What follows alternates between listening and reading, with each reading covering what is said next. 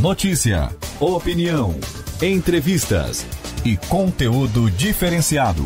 Começa agora em Dia com a Cidade, com Débora Correia e Rafael Matos. Oferecimento: Unesc. Matrículas abertas. Formação e inovação para transformar o mundo.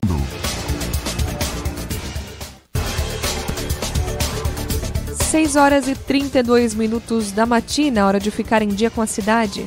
Hoje é terça-feira, 11 de fevereiro de 2020. Confira o que vai ser destaque nesta edição. Balneário Rincão tem a partir de hoje um escritório da Ipagre. Indústria plástica luta contra a legislação que compromete o futuro do setor. CI AFASC, vereadores encaminham cinco novas oitivas. Parceria entre a, CIS, a SIC e Fiesc possibilita amplo banco de dados estratégicos aos empresários. Prazo para entrega de propostas para a venda de terrenos por concorrência pública encerra na próxima quinta-feira.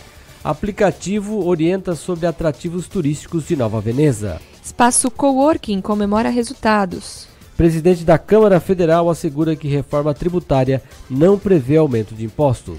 Tem a opinião dos nossos comentaristas, o ponto de vista com Roberto Azevedo e o comentário da cidade com Dormani Vieira e ainda o mundo dos negócios com o especialista em comércio exterior Marcelo Halpe. E ainda informações do esporte, a previsão do tempo. Nós estamos ao vivo pela Rádio Cidade em Dia, no Dial, no aplicativo e pelas redes sociais, arroba Rádio Cidade em Dia.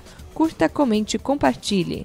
Em Dia com a Cidade é mais uma produção do Grupo Catarinense de Rádios. Trabalham para levar até você o programa de hoje Heitor Carvalho e Edson Paduim na produção e Sandro Freitas nos trabalhos técnicos.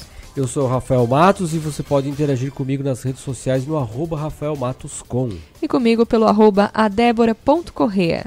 Vamos estar juntos até as nove e meia da manhã com muito conteúdo, informação e prestação de serviço para você que faz parte do nosso público. Vem com a gente, faça parte dessa conversa, faça contato, mande sua mensagem, sugestão de pauta, perguntas, participe pelo WhatsApp 99156 4777.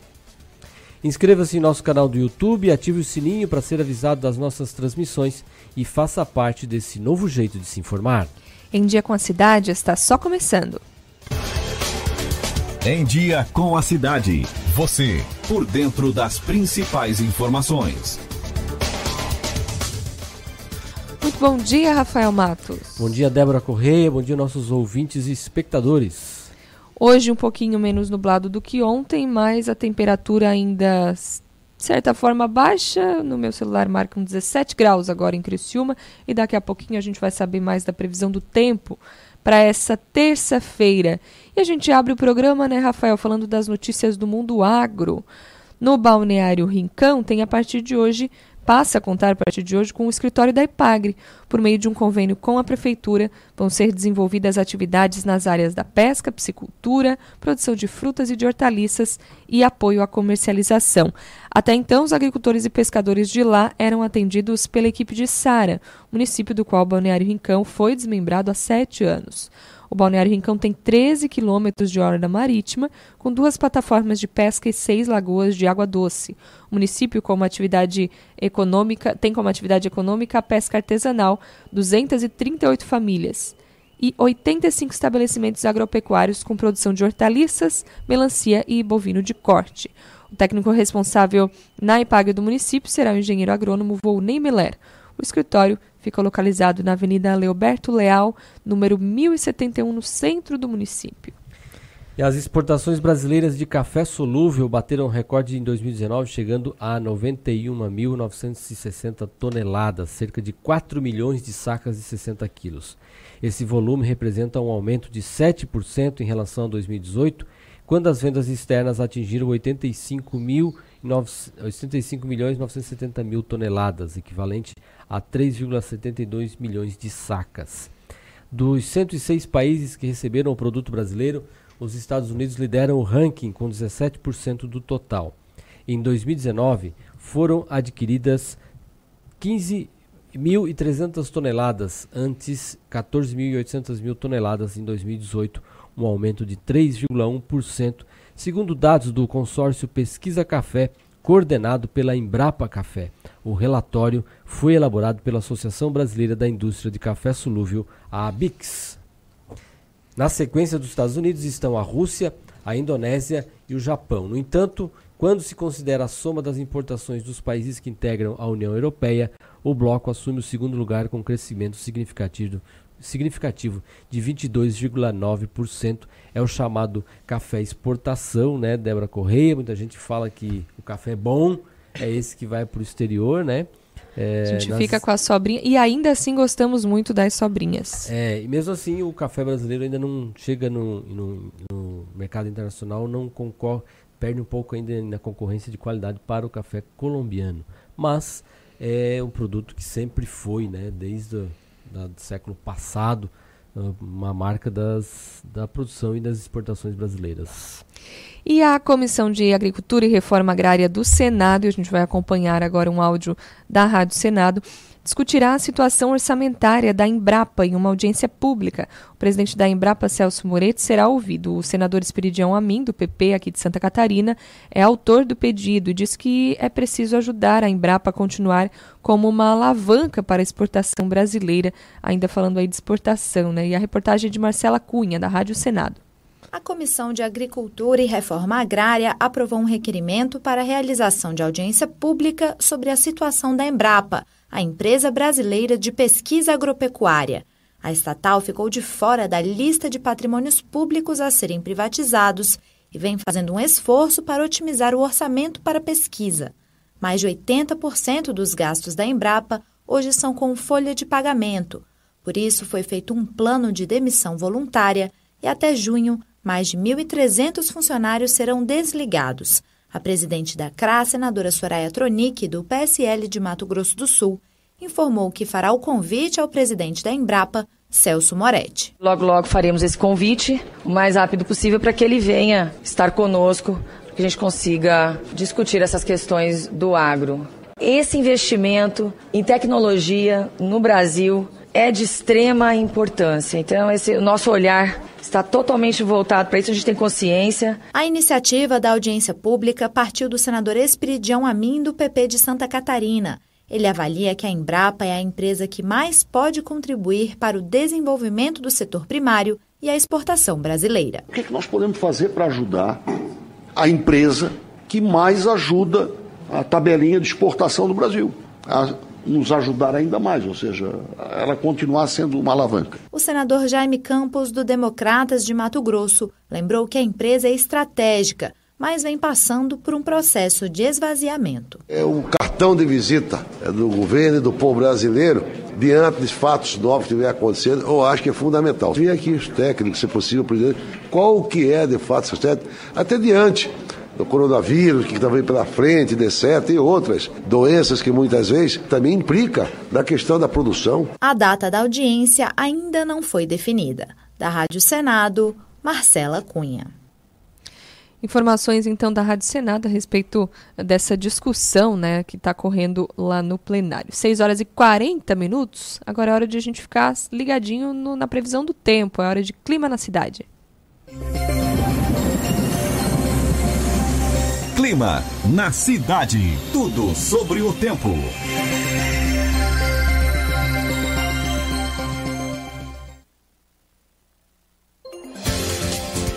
Acompanhe agora a previsão do tempo para esta terça-feira.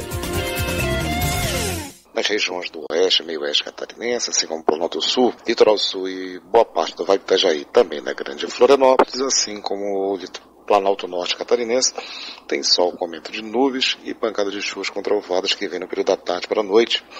A condição de tempo um pouco mais encoberto, mais fechado e também um pouco mais chuvoso, apesar da chuva, ser fraca em relação aos dias que se passou, vai para o litoral norte do estado de Santa Catarina. De uma forma geral, segue um pouco mais estável, mais chuvoso. Com isso, a temperatura não sobe muito ao passo que nas outras regiões a temperatura atinge muito próximo da casa dos 30 graus. Devido à cobertura de nuvens e também da umidade alta, fica também mais abafado.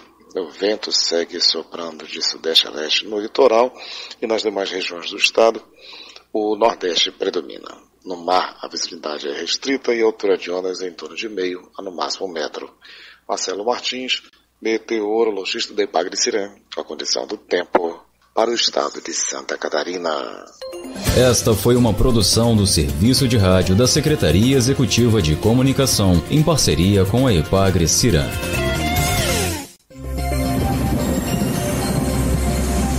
Clima na cidade. Tudo sobre o tempo. As primeiras informações do tempo, então, que são do governo do estado de Santa Catarina, em parceria com a Epagre Cirã, e do tempo a gente vai saber como está a situação dos aeroportos. Na linha com a gente, Edson Padoim. Bom dia, Edson. Bom dia, Débora. Bom dia, Rafael. Bom dia a todos os ouvintes. Começando a terça-feira e aqui no estado estamos sem muitos problemas nos principais aeroportos. Em Jaguaruna, Florianópolis e Joinville operam normalmente. Em Porto Alegre e em Congonhas também operam sem restrições para pousos e decolagens. Já em Curitiba e no aeroporto Santos Dumont, no Rio de Janeiro, operam com restrições meteorológicas. Edson Padoim para a Rádio Cidade em Dia. Obrigada, Edson, com as informações dos aeroportos nessa terça-feira. E dos aeroportos, Rafael, vamos ver se alguém ficou com mais dinheiro no bolso aí dessa segunda para essa terça-feira? Os resultados das loterias que correram ontem. Começando pela Loto Fácil, concurso 1927, que correu nessa segunda-feira. É, quatro apostas ganhadoras dos 15, das 15 dezenas, 466 mil reais a premiação. As dezenas sorteadas foram 01, 02, 04, 05, 08, 10, 11, 13, 15, 17, 18, 21, 22, 23 e 24. A estimativa de prêmio do próximo concurso, que corre amanhã, é de 2 milhões e meio de reais. Essa a Loto Fácil. Na quina, o concurso 5193 não teve acertadores das cinco dezenas sorteadas ontem, que foram 23, 26, 28, 51 e 62. A estimativa do próximo concurso, que vai ser hoje, é de 2 milhões e 400 mil reais. A Loteca, o concurso 888, que correu ontem, também acumulou nenhum acertador e a estimativa de prêmio do próximo concurso é R$ 268.821. Fechamos então as loterias dessa terça-feira e agora a gente vai dar uma olhadinha como é que está aqui na região a, a agenda né, de, de eventos aqui na região de Criciúma. Hum, há vagas para em Criciúma, há vagas para assistente social, carpinteiro, marceneiro, motorista de caminhão, operador de equipamentos rodoviários, serralheiro, agentes de serviço de pavimentação e limpeza urbana, agente de manutenção, vigilância e limpeza, técnico administrativo e ocupacional, advogado, coordenador, cozinheiro, psicólogo e outras funções. São inscrições abertas na Prefeitura de Criciúma para o processo seletivo. Os níveis de escolaridade para cada uma dessas funções varia desde dispensado até ensino superior. Os interessados em concorrer às 102 vagas devem se inscrever a partir desta terça-feira no Paço Municipal Marcos Rovares ou pelo site da Administração Municipal criciúma.sc.gov.br. Hoje também acontece em Turvo a, a, abertura oficial, a segunda abertura oficial da colheita de arroz irrigado de Santa Catarina.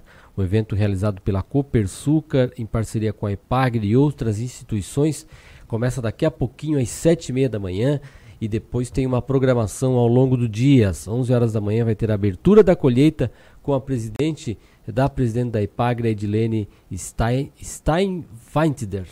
Steinweintider, acho que é assim. Alemã, né? é, acho que é assim que é o nome dela.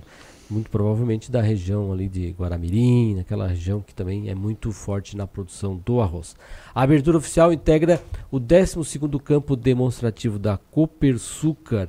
Então, hoje um marco aqui para os produtores rurais da nossa região sul, a abertura oficial da colheita do arroz irrigado.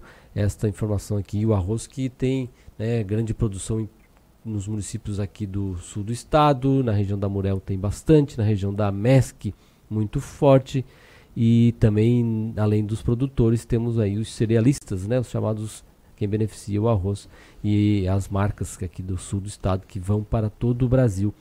É uma das uh, forças da, a, da, da, agricultura aqui da nossa região, né, Débora? Acaba Turvo representando, na realidade, uma, um, uma produção que é regional, né? É, é forte em Turvo, mas também nos municípios vizinhos. Turvo também, que é chamada capital Brasileira da Mecanização Agrícola. E também tem lá a sua festa tradicional, a sua festa do arroz. Tem um desfile de tratores é, gigantesco, onde todos os produtores levam seus tratores lá para fazer o desfile. Ah, é, depois, com o tempo, nós temos no Arroio do Silva o arrancadão de caminhões. E lá no Turvo tem o arrancadão de trator. Tem corrida de trator também por lá. Olha só. É, é. Produção agrícola. É a atração de lá. 6 horas e 47 minutos. A gente faz uma breve pausa em Dia com a Cidade volta daqui a pouquinho com as notícias em primeira mão, com mais informações também para você. Em Dia com a Cidade. Você, por dentro das principais informações. Siga a gente no Twitter. Rádio Cidade em Dia. Em 2020, mude para melhor. Venha para o NESC, Universidade Comunitária com conceito máximo do MEC. Matrículas abertas para graduação presencial e EAD. Transfira seu curso para o NESC com descontos especiais. NESC, a nossa universidade. ZYN 553, Rádio Cidade em Dia. Conteúdo conectado com a sua vida. Dicas para segurança no verão. Corpo de Bombeiros Militar de Santa Catarina. Previna-se, não seja mais uma vítima. Não ande nos costões, você pode escorregar e cair no mar. Se você ingeriu bebida alcoólica ou fez uma refeição recente, aproveite a faixa de areia. Nos postos de guarda-vidas, pulseirinhas de identificação é só pedir ao chegar na praia. Se você foi queimado por água viva, temos nos nossos postos guarda-vidas vinagre. Nos procure. Em caso de emergência, ligue 193. A melhor forma de se evitar a dengue é combater os focos de acúmulo de água, locais propícios para a criação do mosquito transmissor da doença. Para isso, é importante não acumular águas em latas, pneus velhos, vasinhos de plantas, jarros de flores, garrafas, caixas d'água, tambores, lixeiras, entre outros. A prevenção é a única arma contra a doença. Faça sua parte e mantenha a cidade longe do mosquito da dengue. Uma campanha Grupo Catarinense de rádios. Desperte a sua empresa para o mundo digital. Com gerenciamento de redes sociais e geração de conteúdo online, a Time Marketing Digital torna o seu negócio um case de sucesso. Através de um planejamento estratégico, você conquista novos clientes e potencializa suas vendas. Não perca mais tempo. Seja Digi, seja Time. Entre em contato 48 30 45 17 17. Oi, pessoal, eu sou o Ricardo Lopes e estou aqui na Rádio Cidade em Dia, de segunda a sexta-feira, no programa Boa Mistura. Aguardo vocês a partir das 12h30 para debatermos os assuntos mais comentados do dia e abordarmos temas de relevância para a nossa região. Então sintoniza aí no 89.1 FM e segue a gente no youtube.com barra Rádio Cidade em Dia para assistir todos os nossos conteúdos. Não esquece de acompanhar nossas redes sociais, arroba Rádio Cidade em Dia no Instagram Instagram, Facebook e Twitter. Rádio Cidade em Dia, conteúdo de qualidade no ar e na palma da sua mão. Em Dia com a Cidade. Você, por dentro das principais informações. 6 horas e 50 minutos, nós estamos de volta no Em Dia com a Cidade, agora para dar um giro aí pelo, pela região, pelo estado, pelo país, para dar uma olhada no que, que é notícia em primeira mão.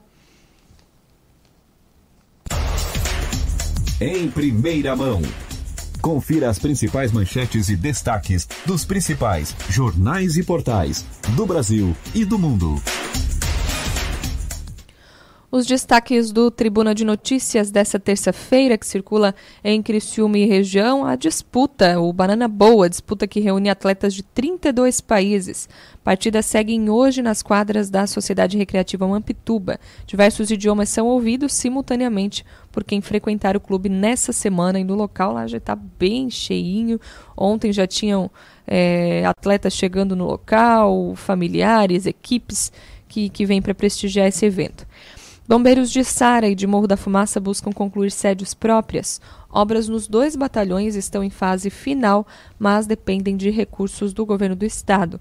A expectativa é que encaminhamentos sejam dados nesse semestre para término até o fim do ano. A obra do Corpo de Bombeiros de Sara, a, a nova sede que fica ali na SC e que há uma estimativa de que faltam em torno de 200 mil reais para a finalização da obra, que já começou há um tempinho ali, que é um pedido antigo também, de pelo menos, há pelo menos 10 anos, é uma reivindicação do, dos bombeiros ali do município de Sara. Infraestrutura, revitalização da Jorge Lacerda inicia entre março e abril. O processo de licitação caminha para os trâmites finais, com previsão para o edital ser lançado em até 20 dias. Atraso ocorreu por problemas de orçamento. Preservação, projeto analisará a qualidade da água do rio Cristiúma. Coincidentemente, coincidentemente, após peixes serem observados no bairro Santa Bárbara, seis pontos do leito passaram, passarão a ser monitorados pela Unesc. E safra do arroz, região sul, prevê crescimento de 4,8% na produtividade. Promovido pela Copersuca, em parceria com a Epagre, Turvo vai sediar evento que abre oficialmente a colheita.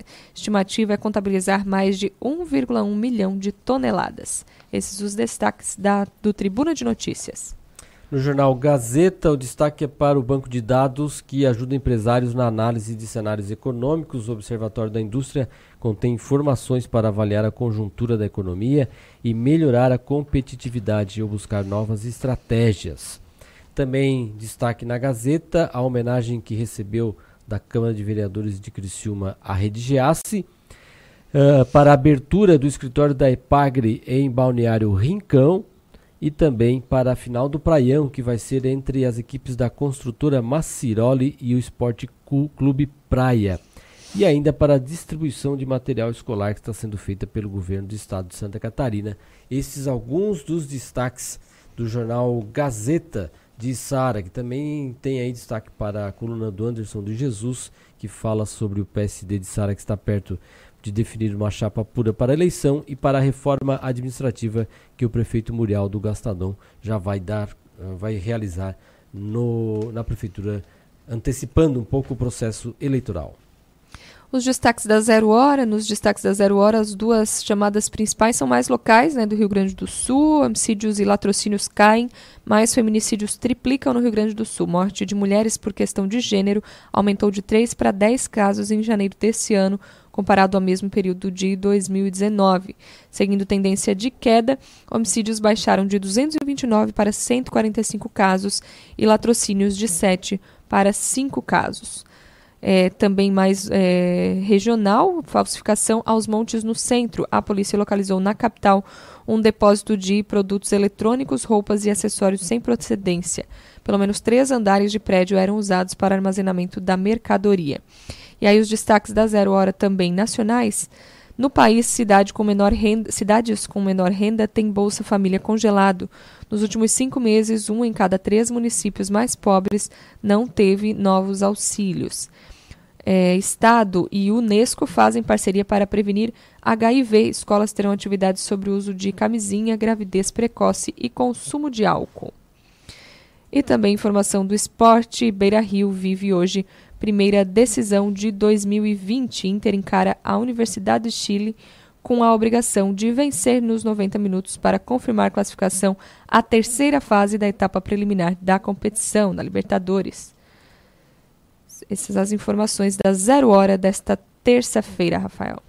É, os destaques do futebol daqui a pouco também do esporte no nosso bloco esportivo com o Heitor Carvalho, né? As, as equipes que disputam esta pré-Libertadores apostam muita, muita coisa da temporada nesta fase aí, que antecipa a fase de grupos. Na verdade, não é pré-Libertadores, já é Libertadores, mas ainda não é a fase de grupos. O Jornal Notícias do Dia eh, de Florianópolis, da Grande Florianópolis, eh, tem em seu, sua capa o destaque para o atraso na conclusão do acesso ao sul da ilha. Obra entregue de forma provisória em outubro tem um novo cronograma e só deve terminar em abril. Ontem a prefeitura e o governo do estado chegaram a um acordo sobre o rateio da iluminação.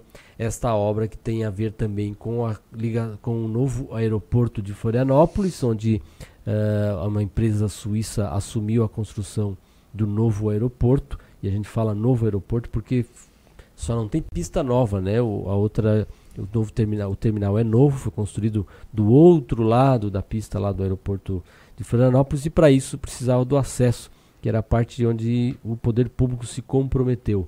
Mas o aeroporto teve a sua inauguração atrasada uma vez porque a obra não estava pronta e aí os suíços resolveram inaugurar de vez, mesmo com a duplicação lá, a obra não pronta, foi entregue um acesso simples e o projeto era de um acesso duplicado. Mas então aí finalmente agora vão entrar em acordo e não terminaram ainda. Já foi em outubro isso, gente. Já foi outubro, novembro, dezembro, janeiro, já estamos quase na metade de fevereiro.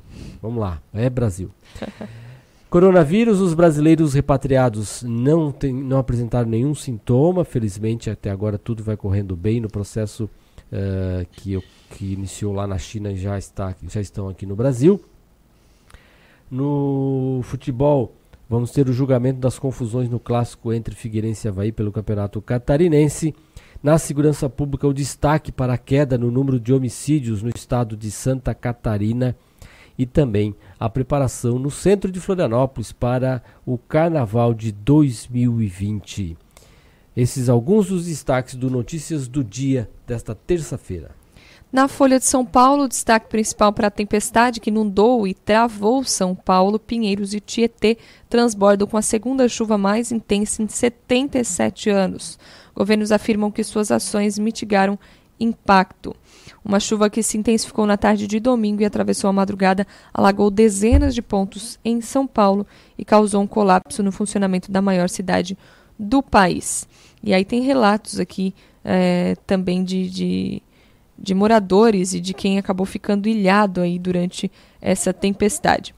Morte de miliciano levanta dúvidas sobre rede de apoio. Uma fazenda que abriga um, parte de, um parque de vaquejada na Bahia e um sítio foram os dois últimos esconderijos do miliciano Adriano Magalhães da Nóbrega, ligado ao senador Flávio Bolsonaro, antes de ser morto no domingo em operação policial. Também destaques nessa terça-feira na Folha de São Paulo: epidemias revelam profundo medo de desconhecido e expõem xenofobia e também prejuízos, ainda falando sobre a chuva, prejuízos no setor privado podem passar de 140 milhões de reais. Esses alguns destaques da Folha de São Paulo. Também destaques aqui no estado de São Paulo. Temporal faz São Paulo viver dia de caos. Em 24 horas, a cidade tem maior chuva em 37 anos no mês de fevereiro. Escolas cancelam aulas, comércio tem prejuízos de 110 milhões e empresas liberam funcionários. Infraestrutura precária é exposta. Foi água, hein, Débora? Foi água. Eu ontem, antes da gente entrar no ar aqui, estou sempre escutando, geralmente escutando CBN de São Paulo, Rio de Janeiro, e próprio, os próprios profissionais da rádio aqui relatavam a dificuldade que eles estavam tendo para chegar na emissora. O Milton Jung, apresentador do programa da, do Jornal das 6 da manhã, era 5 para as 6, não tinha ainda conseguido chegar na emissora agora, diante da dificuldade. Agora tem muitas críticas, chegou, chegou. Tem, tem muitas críticas. Ali falou da expõe a infraestrutura precária e expõe também um problema de, de comunicação né, em São Paulo, porque é um local que realmente a chuva é frequente, já se teve outros casos, claro, esse é o segundo maior desde em 77 anos, mas se tem casos isolados de, de esporádicos de alagamentos e a cidade ainda não, não pensou numa forma de comunicar a população. Muitas reclamações de porque os metrôs estavam fechados, trens e tudo parado, e as pessoas só descobriam chegando no ponto. Saíam de casa, enfrentavam, às vezes passavam por pontos até alagados para tentar chegar no trabalho, porque sabiam que no seu local de trabalho não estava alagado, mas no caminho ficavam trancadas. Então muita gente ficou ilhada no caminho porque não foi avisada de que o metrô não estava funcionando. Enfim, o, o, hoje todo mundo sabe, no fim do dia. Mas no início da manhã de ontem, muita gente não sabia. Então era um transtorno que poderia ter sido evitado com uma simples comunicação, né? uma mensagem de texto, um WhatsApp, um enfim. Ou, é... é, muitas críticas na imprensa lá de São Paulo à demora do pronunciamento do prefeito Bruno Covas, que demorou muito tempo a se pronunciar sobre o assunto. E também as, a mídia destacando. Aqui próprio no Estadão destaca que a prefeitura deixou de gastar 2,7 bilhões em obras anti-cheia entre um período de 2015 e 2019, a prefeitura deixou de gastar esse valor em obras de controle de cheias na cidade. As administrações de Fernando Haddad do PT, João Dória PSDB e Bruno Covas do PSDB planejaram desembolsar 3,8 bilhões em intervenções nos córregos, mas apenas 1,1 bilhão foi investido E ainda também relatos de que, na própria CBN, dizendo que o governo municipal teria gasto apenas metade dos recursos que tinha disponível para esse tipo de cheia. E agora o, o que, que vai gastar para poder é, reconstruir sim, tudo? prejuízo aqui só no comércio, 110 milhões de reais no comércio, na cidade parada. O jornal aqui também tem uma nota dizendo que a própria distribuição da edição impressa do Estado de São Paulo foi prejudicada por causa das chuvas, sem contar, obviamente, a população. Né? Aplicativos uh, ignoram bloqueios em vias alagadas e motoristas reclamam, então também isso, os aplicativos funcionando normalmente, como se pudessem trafegar, como se as pessoas pudessem pedir um veículo e fosse fácil chegar. Então, muito complicada a situação por causa da chuva uh, e uma chuva intensa e forte. Claro que São Paulo é uma cidade gigantesca, tem muitos problemas e aqui também cabe a reflexão da população de como ela trata o seu lixo, como ela trata os seus córregos, os rios que temos lá em São Paulo, esses encheram muito, mas também é muito problema de sujeira no lixo, bueiro entupido e, e, e porque a, a, a, chuva em si, se tivesse para onde escoar, né, é, certamente não teria tido tanta gravidade. Alaga, com certeza pode alagar, mas é um problema que a gente vê muitas vezes nas nossas cidades aqui também pequenas. Imagina numa cidade do tamanho de São Paulo, né, Débora? Uma chuva deste, do volume que foi Choveu num dia uh, a metade do que estava previsto para o mês inteiro, né? É isso que o pessoal está divulgando aí. Então, realmente foi muita, mas muita chuva.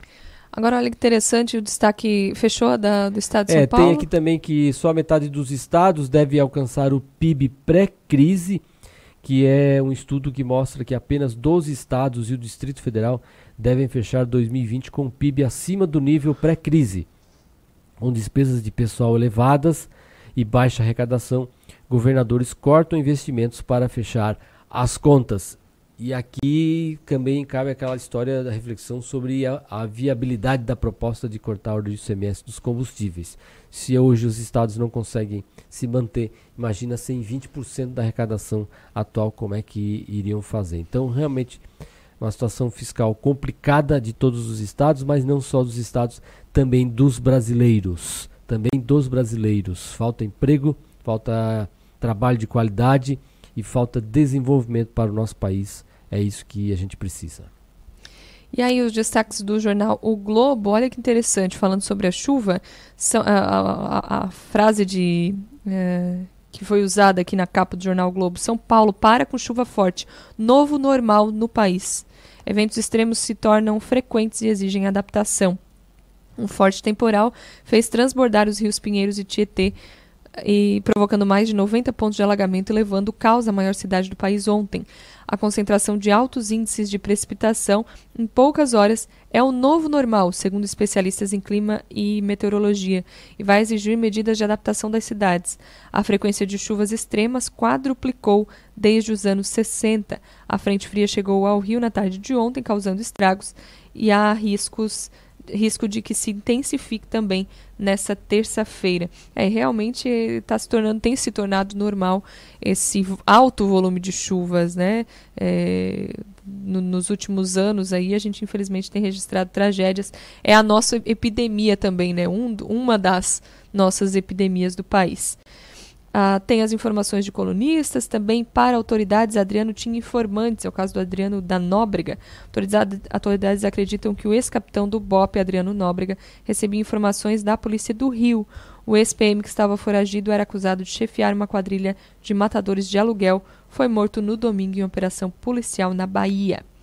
Perícia, voz não é do porteiro que citou Bolsonaro. Perícia da Polícia Civil concluiu que a voz que anunciou a chegada do ex-PM Elcio de Queiroz ao condomínio Vivendas da Barra não é do porteiro que citou Jair Bolsonaro em depoimentos. Após 40 dias de crise, presidente da SEDAI cai.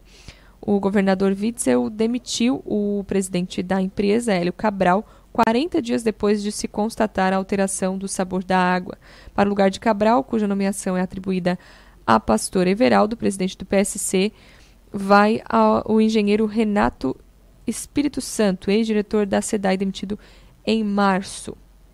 Mortos em epidemia já passam de mil, com as 108 mortes registradas na China ontem, o maior número em um único dia. O total de óbitos causados pelo coronavírus no país chegou a 1.016. Daqui a pouco a gente atualiza se está nesses números ainda.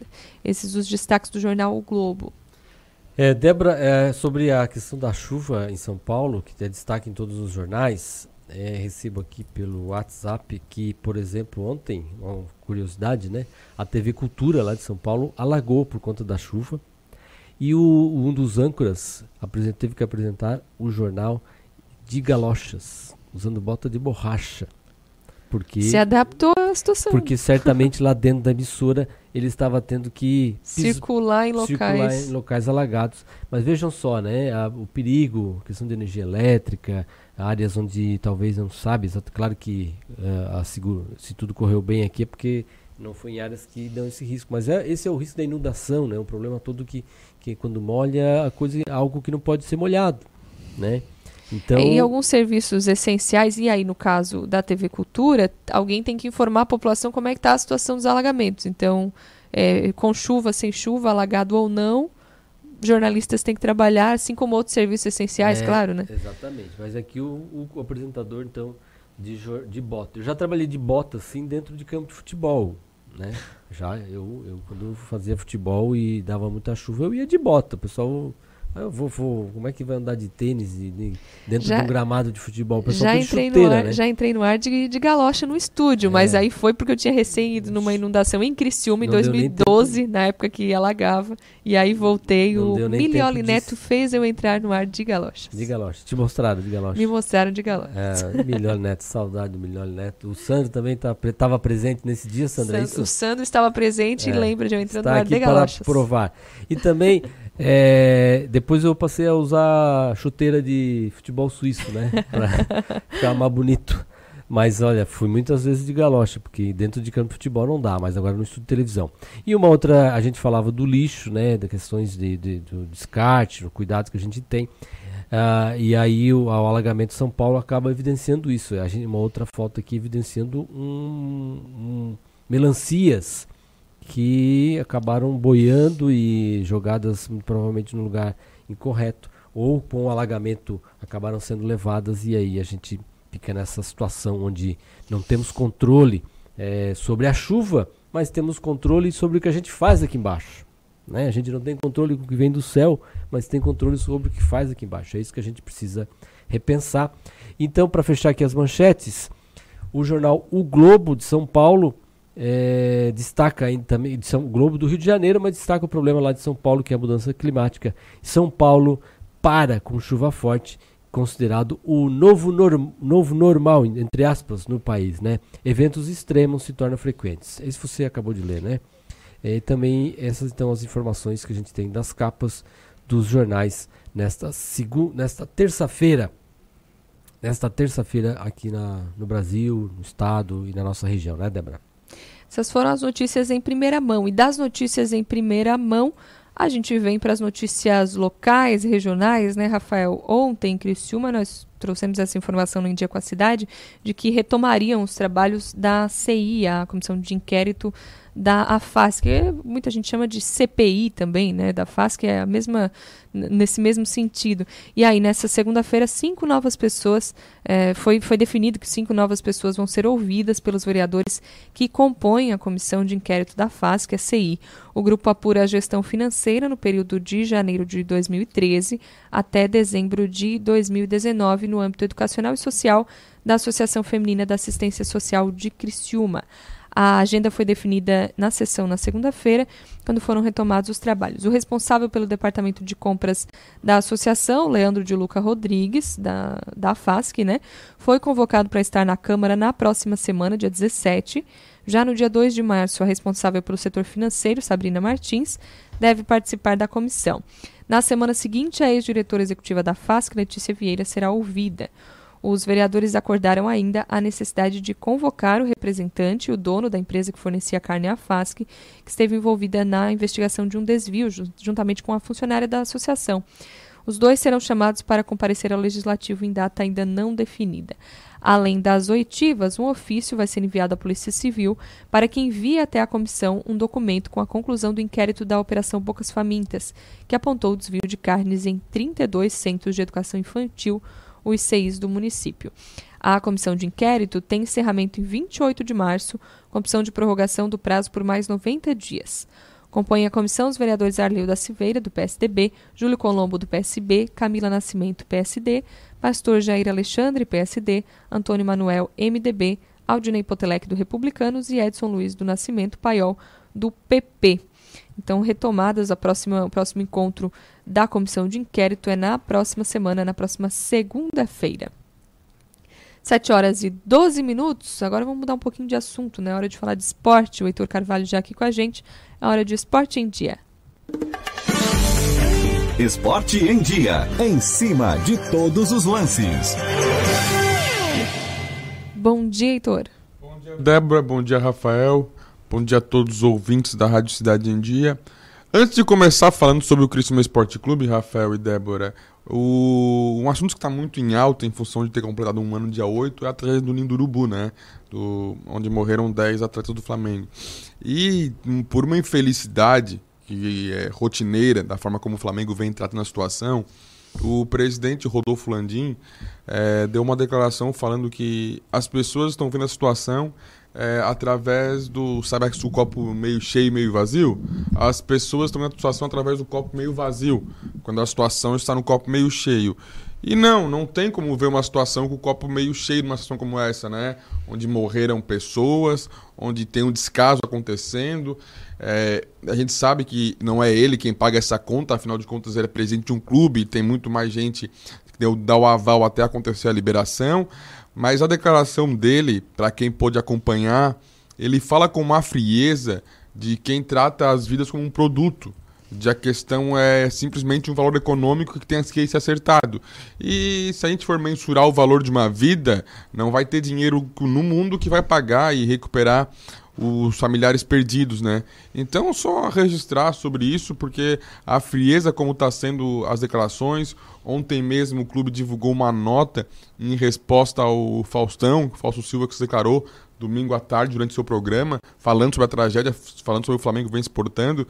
E nos comentários, em todas as postagens, a maioria dos comentários é da torcida do Flamengo contra o próprio clube pedindo que resolva essa situação de uma vez, é, porque dinheiro tem, se o problema então é dinheiro, é os acordos que na visão do Flamengo algumas famílias estão querendo se aproveitar da situação, mas é como não como a gente falou, ainda que o jogador ele viesse a ser um craque ou não viesse, essa questão não envolve nem o jogador em si, mas o ser humano que morreu. E essa questão não tem como mensurar.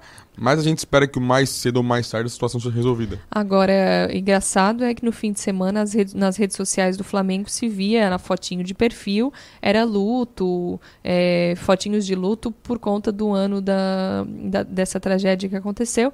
E aí botar fotinho de luto é fácil, né? É muito fácil ter um posicionamento, ações de marketing, né, Débora? Inclusive o presidente falou que vão sortear, vão pegar a camisa, entregar pra família, não sei o quê. A família não quer camiseta, cara. A família não quer camiseta do, de homenagem do jogo, autografada pelos jogadores. Isso vai até talvez doer mais. Como uma própria tia de um menino falou que ela não queria estar na Gávea fazendo a missa lá de pra ela não queria estar lá. Ela tá lá por obrigação, né? Por... Ela não queria estar lá. Então tem que arrumar isso aí, por exemplo. Aí tiver a diferença de pessoa, né? De caráter.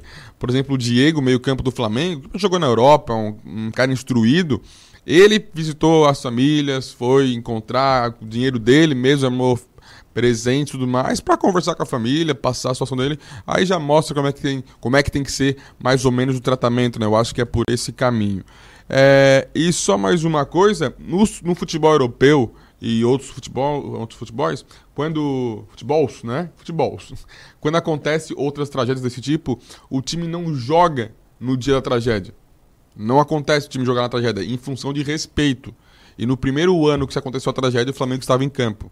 Então são detalhezinhos que são bem marcantes e deveriam tomar cuidado. E aí tu só viu o reconhecimento do, do torcedor, né? Que Sim. tinha grito de o guerra torcedor esse, especial para é, ontem teve infelizmente foi tudo isso foi ofuscado pelo excelente ano dentro Sim. de campo do Flamengo.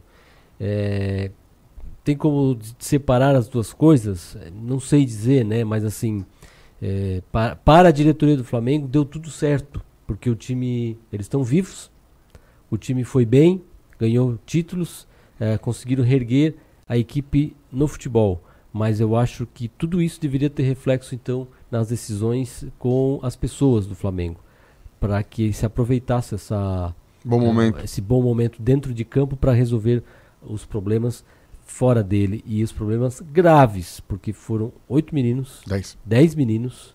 Dez meninos. Dez meninos. Então esse cara que tá falando essa bobagem aí. É, certamente, não sei, eu não conheço a, ele pessoalmente, mas é muito provável que ele nunca tenha perdido alguém na família dele com essa idade e da forma como foi. Se é ruim ouvir as palavras do Rodolfo Landim, o que dizer das palavras do Eduardo Bandeira de Mello, o antigo presidente antes do Rodolfo Landim, que foi quem passou a, o mandato para ele, né? Ele foi ele o responsável pela obra do CT em si, aquela, aquele container e tudo mais, onde estava colocado. E ele deu a seguinte declaração com as famílias presentes, tanto que ele falou e depois olhou para elas, ele falou assim, ó, quando eu saí, elas estavam vivas. Ou seja, passando o problema, Problema não é simplesmente para o outro presidente, sendo que quem inaugurou o CT, aquela forma como ele estava montado, foi ele. E uma coisa que veio à tona no julgamento sobre essa situação é que não tinha uma porta, aquelas portas de, de cinema que tu só empurra e ela abre, né? Digamos assim. A porta não era desse tipo. Então o problema não estava no ser um container em si. De qualquer forma, como, se, como foi montado aquilo ali, era sinal que alguma hora um problema ia acontecer, só que não esperava que fosse tão grave assim. Tirando a tragédia do Ninho do Urubu, que a gente já deixou o nosso recado dado, é, sobre o Criciúma Esporte Clube, então, que o torcedor carvoeiro sempre fica ligado, o Criciúma já noticiou na informação do Gum, do Agenor e do Kaique, lateral, que esse que vai estar liberado para jogar, inclusive. O Gum e o Agenor são uma situação mais delicada, né, em função de preparo físico e de idade. Mas muita gente está curioso, inclusive eu, sobre a questão salarial do Criciúma, que já começou o ano numa questão, né? Vamos com os pés no chão e agora não muito. Mas o torcedor até, e eu concordo com ele, recapitulando os anos do Criciúma, mais ou menos o Criciúma segue essa linha nos outros nos anos anteriores. Começa o estadual contratando, mas aí não dá certo e se vê em certo momento obrigado a contratar para apaziguar uma crise. O ano passado foi assim, por exemplo, com o Gilson Kleina, Maringá, Léo Gamalho, Wesley, Vinícius, foi mais ou menos nesse mesmo momento. E no ano retrasado foi igual também quando veio Argel, veio Marlon, veio o Sueliton, jogadores que já tinham passado por aí. E agora acontece a mesma coisa. Se fala agora que o Cristiano está interessado em um zagueiro, mais um zagueiro, no caso, para jogar com o Gum, eu espero que seja um zagueiro novo, né? Já que o Gum tem 32 anos. Se fala também na procura de um atacante. E o Cristiano contratou um atacante de penca nesse começo do ano, mas até então nenhum vem vingado muito, sendo que até o próprio João Carlos da base tem tido muitas, muitas oportunidades. E também se fala na contratação do volante Márcio Araújo, que estava na Chapecoense, um jogador muito rodado, mas também de um valor agregado. E o Márcio Araújo não ficou na Chapecoense, inclusive, pela questão financeira, pela questão orçamentária. Ele falou que ele seria um peso para a Chapecoense, até porque com todo o respeito ao Márcio Araújo, ao atleta, eu não acredito, eu não acho que o futebol dele engrandeça muito a um clube. É um futebol, digamos, simples, ele é um camisa 5, toca a bola um lado, toca a bola para o outro, é marcador, mas eu acho que nada demais assim que justifique um alto investimento. Estou é, percebendo um Criciúma indo atrás de medalhões, atrás de jogadores conhecidos para abafar uma crise. Enquanto na real o Criciúma tem que ir atrás de jogador que vai ter qualidade técnica o suficiente para ajudar o time, indiferente se seja medalhão ou não. É, até uma coisa que foi colocada ontem na mesa, num debate que eu acompanhei, sobre o Daniel Alves no São Paulo, que o Daniel Alves é o jogador mais caro do futebol brasileiro. Isso não se discute. E simplesmente por ser o jogador mais caro, o jogador de renome, o São Paulo contratou ele pegou ele. Ah, vamos que a gente acha o melhor jogador do futebol brasileiro. Ah, vamos colocar ele de camisa 10 meio campo? E ele nunca jogou nessa posição. Ele mesmo não quer jogar na lateral direito também, mas seria um meio-campo direito, um ala direito. E eu vejo o Cristiano seguindo a mesma linha, claro, não com o mesmo dinheiro, mas trazendo jogadores de, de renome para apaziguar uma situação em função do clube, por exemplo, igual ao São Paulo, não ter situação financeira boa, não ter títulos nos últimos anos, então isso complica um pouco a situação. Tá acontecendo alguma coisa, gente? Não, eu tô incomodada com o sol que tá fazendo nos Ah, meus o olhos. sol. Depois eu fecho. Ah, o Rafael Matos vai fechar a cortininha pra ti, pra não incomodar Quem, não os, tá, quem tá os só, olhos quem tá só Débora. ouvindo não tá Quem nos tá, assistindo, é, não entendeu tá nada. Mas eu tô aqui falando, tô me ignorando, eu fiquei chateado, brincadeira. Mas, gente, resumindo, era isso que eu tinha para trazer hoje para vocês. E no programa central do esporte de hoje, vamos conversar com o presidente da Federação Catarinense de Tênis e também com o presidente do Mampituba, porque ontem começou o Banana Ball, a sua 50 edição, um Banana Ball especial, já que acontece depois do ano passado a gente ter recebido aqui em Criciúma a Copa Davis, né, um grande, a Copa do Mundo tênis, é claro que era num segundo escalão, né, mas com certeza um grande evento, Banana Ball, mais uma vez um grande evento. Era isso para hoje, Tem Rafael e Débora? tenistas aí de vários lugares do As mundo, né? tenistas de vários lugares, ex-jogadores, né, que viram técnicos e tudo mais, então quem puder comparecer, dar uma passadinha lá, Tá bem é uma movimentado ótima. lá o, Mamptuba. Ok, é isso então? É isso. Obrigada, Heitor Carvalho. Esse foi o Heitor Carvalho com Esporte em Dia. Esporte em Dia. Em cima de todos os lances.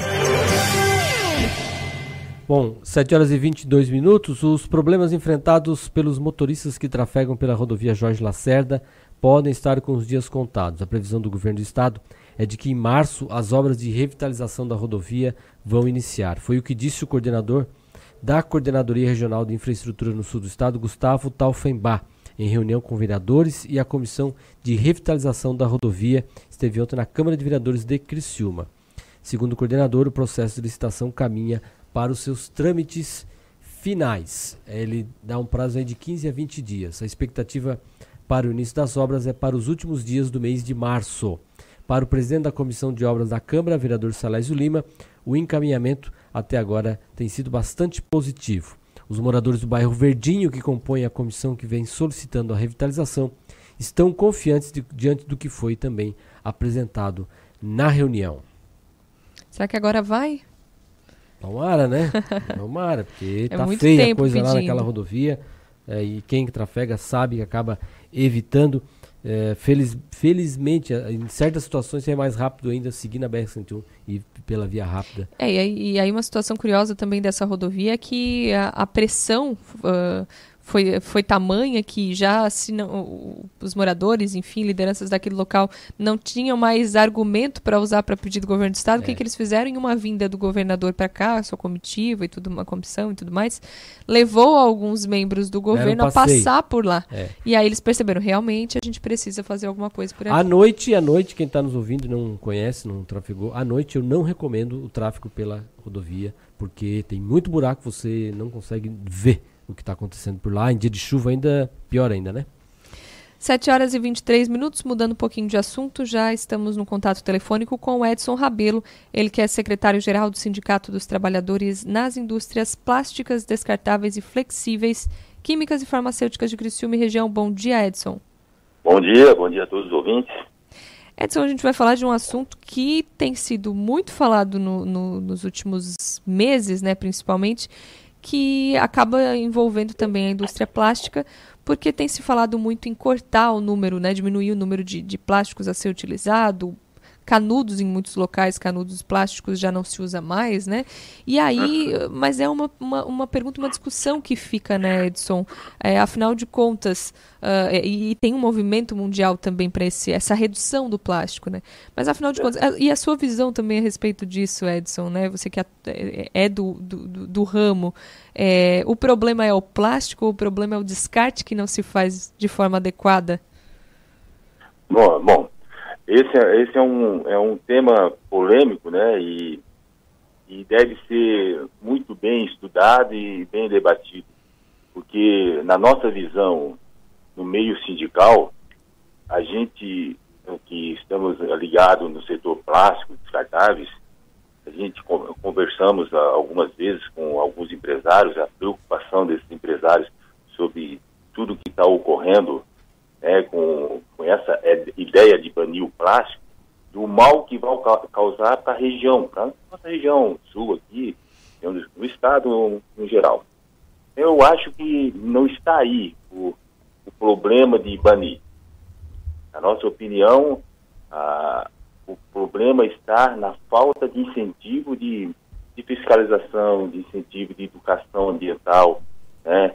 Porque ah, problema não está no plástico, está naquilo que as pessoas fazem depois que está na sua mão, né? Leva para algum lugar e não descarta no, no, lugar certo. Aí vira mesmo uh, um ambiente que não vira, não é sadio, né? E, e talvez as pessoas que são ambientalistas só conseguem enxergar né, aquilo que está lá descartado de modo errado, não conseguem ver que a, a solução está na educação ambiental. O Edson, a gente tem visto né, vários municípios pelo Brasil inteiro aí aprovando leis proibindo a utilização de certos produtos como canudos, outros é. É, são talvez é, é, é informações em veículos de imprensa é, divulgando sempre essas questões ligadas ao que o plástico é prejudicial. Você que é trabalhador da indústria plástica, na sua visão, o plástico ele, ele revolucionou um monte de, de, de situações aqui no nosso no mundo. Uh, um monte, muitos produtos que antigamente eram mais caros, inclusive, acabaram barateando com o plástico. Por isso, acredito que se disseminou o uso dele, né? Uhum. Mas o que estaria faltando realmente é, é, é, um posicionamento diferente da indústria. Você acha que também está é, faltando informação para as pessoas a respeito de que o problema não é o plástico e sim, como você disse aí, descarte, mais educação ambiental? Exatamente. O problema, não, não, a gente sabe que o, o plástico revolucionou, a, facilitou muito a vida da, de todo mundo né? O plástico está no dia a dia de todo mundo, das pessoas, da dona de casa, do homem, da, da, da em geral. Tá? Ele ele ele está atuando na vida de, todo, de todas as pessoas. Mas uh, o, o que é mais interessante é saber que, que as empresas também elas estão preocupadas aqui com o Sul. Ela, ela, tem, ela, tem um, ela tem uma comissão de empresários que estão preocupados porque no Rio de Janeiro, São Paulo, que são os polos né, que mais compram do, do plástico aqui da, da, nossa região, eles, as leis já, já estão em vigor, por exemplo, do canudinho. Né? Será que o problema é, é, o canudinho mesmo? Será que o canudinho ele, ele está poluído desse jeito? O canudinho ele sai sozinho dali da mesa e vai lá para dentro do mar? Né? Será que não, será que não existe, se existisse uma, uma política né, regional, estadual ou até nacional de que se não colocar no lugar certo tal estabelecimento seria, seria multado, ou isso prefere banir, porque uh, o banimento do, do, do, plástico sem uma educação, né, sem, sem uma, uma devida uh, consciência de onde ele deve, deve seguir, né, eu acho que seria, é muito prejudicial na visão do, do movimento sindical, na, movimento, na visão dos empresários. Por que, que isso é prejudicial? Porque nós temos aqui uh, na, na nossa região mais de 300 indústrias instaladas né, do ramo plástico. Nós geramos mais de 10 mil empregos né, diretos.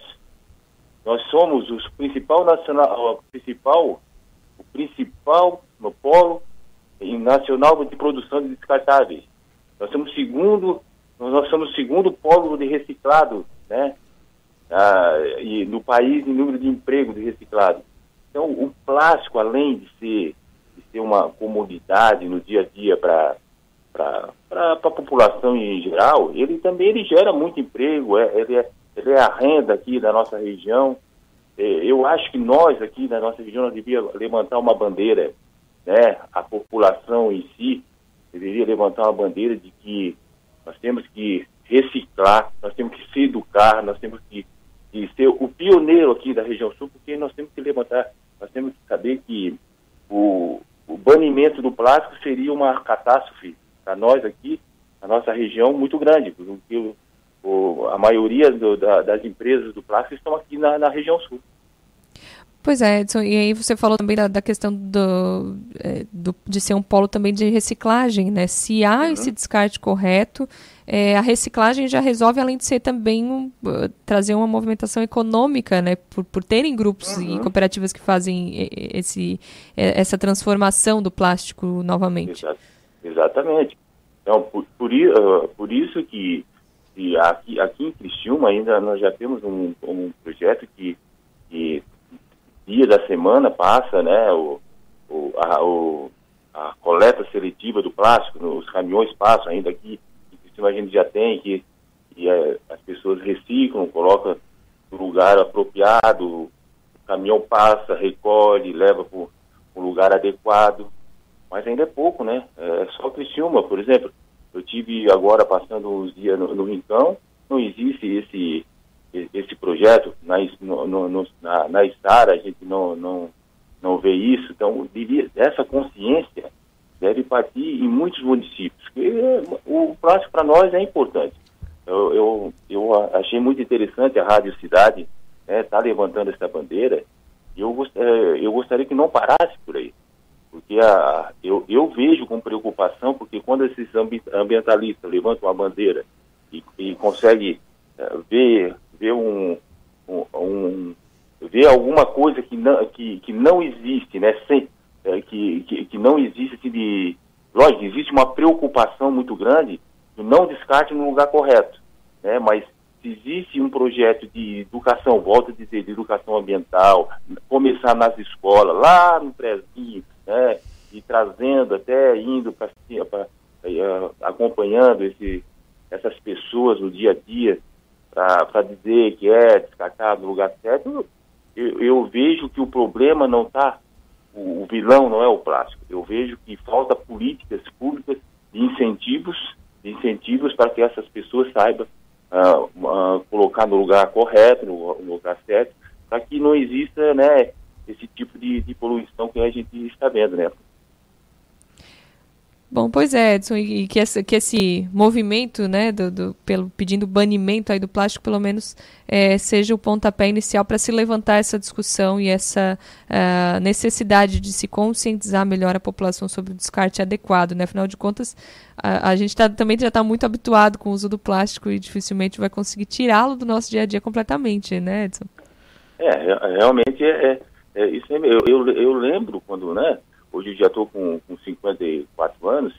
Eu lembro quando era mais, mais novinho, eu ia na venda do, do, seu, do seu Zé, eu chegava lá, comprava alguma coisa, ele botava no, no saquinho de papel, a gente, a gente ia, ia para casa, estava tudo certo, mas com, com foi saindo de cena né, o saquinho de papel que a gente usava bem, bem pouco, né, para quase nada, entrou o plástico na vida, na vida das pessoas e hoje já, já, é, já é cultural, né, na nossa região, a gente ter o, o plástico na nossa mão.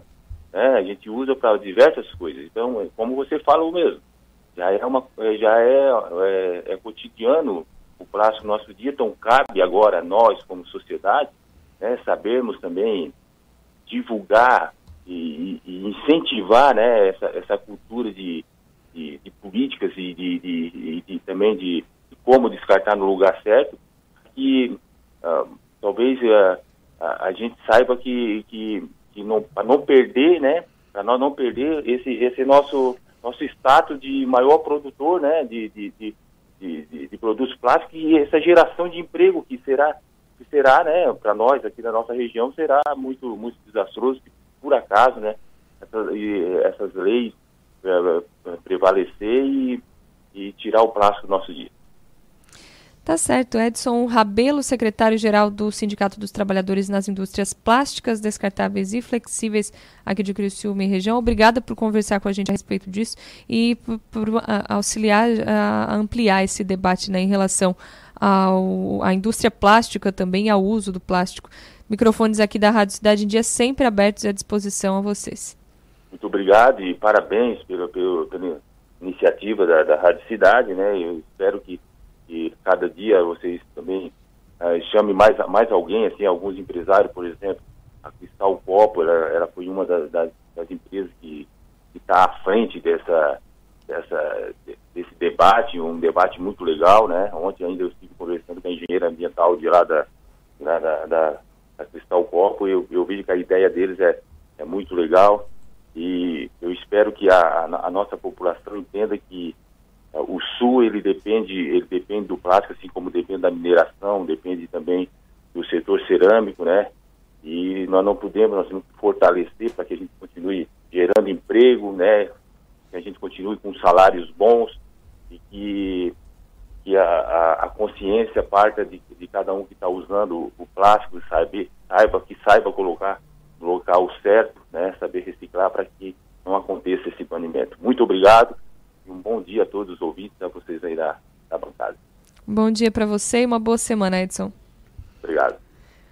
Bom, conversando aí sobre a situação da indústria plástica, né? Como ele falou, além de ser uma discussão é, necessária, né? O descarte, afinal de contas, se bane, né? Por exemplo, o uso do canudinho, mas continua se usando, é, às vezes até talher descartável, pratos descartáveis e tantas outras coisas. É, a questão não é nem a gente levantar a bandeira, porque nós não, tamo, não estamos aqui levantando bandeira, mas a gente quer esclarecer um pouco da informação ou da desinformação que a gente tem visto, me parece eh, que temos, por um lado, uma campanha para que se acabe de vez com isso, mas, por outro lado, precisa ser esclarecido de realmente quais são os problemas da indústria plástica e como que a gente pode resolver se tem algum problema. Mas como a gente percebe, por exemplo, nesses momentos de cheias e o, e o descarte irregular, como quando dá uma chuva e você vê um acúmulo de garrafa PET num lugar. Outro dia tinha uma, um, uma imagem de um rio, né? é, levando garrafa PET. Isso não foi a indústria que colocou a garrafa PET ali, foi o, o cidadão que é, desfez o descarte irregular, é, daí o poder público que não faz a coleta. Mas tem que ter uma campanha unificada. A própria, acho que a indústria plástica precisa se mexer mais para e intervir mais nisso, sob risco de comprometer o seu futuro, da sua, a sua atividade e depois ficar botando a culpa nos ambientalistas. Então, tem que se mexer para explicar para a população e, e, se comprovar realmente qual, qual é o problema. Então, se ah, o canudinho é um problema, é um problema, né? Se descarta ele errado, mata animais, a gente tem daí visto aí tartarugas, né? Com, que morrendo por causa de um canudinho. Mas, isso, mas qual é o problema disso? O problema não é o canudinho, o problema é quem jogou o canudinho é. fora de maneira errada. É, e aí é, não precisa nem a gente ir muito longe, né? Porque a gente está falando de descarte quando chega até o mar, ou enfim, é. mas como você falou, pega a maioria das fotos que eu vi dos alagamentos de São Paulo, tinha uma ou outra garrafa PET boiando no alagamento. É, então a gente tem falado cobrado da indústria da tecnologia, por exemplo, o descarte de baterias, que são altamente tóxicas e elas têm que, as empresas têm que recolher. Então talvez aí a indústria plástica precise se envolver muito mais na coleta de lixo seletivo, nas campanhas e na própria educação ambiental, como citou o Edson aí na sua entrevista. 7 horas e 38 minutos, o Índia com a Cidade faz uma breve pausa e a gente volta daqui a pouquinho falando mais aí sobre as informações aqui locais. Tem ainda ponto de vista com Roberto Azevedo e muito mais informação aqui da região. A gente volta daqui a pouquinho. Em Dia com a Cidade. Você, por dentro das principais informações. Assista ao vivo a programação da Rádio Cidade em Dia no YouTube. youtube.com barra Rádio Cidade em Dia. Dicas para segurança no verão. Corpo de Bombeiros Militar de Santa Catarina. Previna-se, não seja mais uma vítima. Corrente de retorno. As correntes de retorno são regiões no mar em que há maior probabilidade de afogamento. Nas praias catarinenses, os guarda-vidas sinalizam através de bandeiras. Fique de olho nas dicas e evite ser mais uma vítima. Em caso de emergência, ligue 193. Amor, não fique preocupado. Mas hoje à noite eu sonhei com o meu ex. Papai, eu tenho dois namorados. E estou pensando em ampliar pra três. Querida, me desculpe a franqueza, mas acho que você engordou. Vovó, aquela sua sobremesa é muito ruim, foi por isso que sobrou. Aquele seu perfume que eu adoro. Hum, lembra minha primeira namorada. Aquela sua camisa autografada do Brasil não sumiu, eu dei pro filho da empregada. Eu uso seu batom e seus vestidos sempre que você está dormindo. A cada dez vezes que a gente namora, em oito delas acabo fingindo. Tem muitas coisas que a sua família não precisa saber. Mas se você é doador de órgãos, isso você tem que informar. Seja um doador, avise sua família. Uma campanha da APAR. Uma campanha Grupo Catarinense de Rádios. Rádio Cidade em Dia, 89,1 FM. Conteúdo conectado com a sua vida. Estamos com uma super promoção nos cinemas Arcoplex dela e Arcoplex Criciúma, onde o valor do ingresso é preço único para todos os clientes. Não tem meia entrada. Segunda, terça, quinta, sexta, sábado e domingo, você paga apenas 10 reais.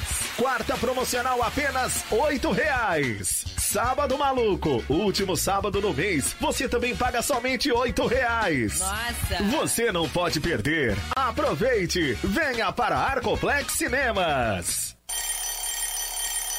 Desperte a sua empresa para o mundo digital. Com gerenciamento de redes sociais e geração de conteúdo online, a Time Marketing Digital torna o seu negócio um case de sucesso. Através de um planejamento estratégico, você conquista novos clientes e potencializa suas vendas. Não perca mais tempo. Seja Digi, seja Time. Entre em contato 48 30 45 17 17. Olá, eu sou Beatriz Formanski e estou aqui na Rádio Cidade em Dia de segunda a sexta-feira no programa Atual. Aguardo vocês a partir das 19 horas com informação e conteúdo de qualidade para acompanhar as mudanças da sociedade. Então sintoniza aí no 89.1 FM e segue a gente no youtube.com barra Rádio Cidade em Dia para assistir todos os nossos conteúdos. Não esquece de acompanhar as nossas redes sociais, arroba Rádio Cidade em Dia no Instagram, Facebook e Twitter. Rádio Cidade em Dia, conteúdo de qualidade no ar e na palma da sua mão. Em Dia com a Cidade. Você, por dentro das principais informações. 7 horas e 42 minutos, estamos de volta no Em Dia com a Cidade. Para você que ligou a rádio agora e ainda não tem as informações do tempo, a gente atualiza as informações do tempo agora com as informações de Pagre Cirã, clima na cidade. Clima na cidade. Tudo sobre o tempo. Terça-feira, 11 de fevereiro de 2020, o dia vai começando com presença de sol entre nuvens no litoral de Santa Catarina, litoral norte, um pouco mais de nebulosidade agora no início desta manhã, e com temperatura em elevação durante o dia, com máxima entre 28 e 30 graus. Os ventos sopram do quadrante sudeste a leste, a intensidade fraca, moderada. No, no, no, no período da tarde e noite, com condições para ocorrência de chuva isolada nessas regiões. Os ventos sopram do quadrante sudeste a leste ao longo do litoral a intensidade de 10 a 20 km por hora, rajadas máximas aí da ordem de 30 a 35 km por hora no período aí da tarde. A ondulação é de sudeste e a altura média de meio a um metro e picos de um metro e meio mais altos, eh, especialmente de Florianópolis para o sul. É um dia com nebulosidade variável, com aberturas de sol, mas também com condições para ter chuva de forma localizada, especialmente no período da tarde e noite. E agora pela manhã, na, regi na região do litoral norte, próximo também a Paranaguá, também tem a condição de chuva fraca e isolada. Gilsânia Cruz, meteorologista da EPAG Cirã, com as informações do tempo e do mar para o litoral de Santa Catarina. Clima na cidade. Tudo sobre o tempo.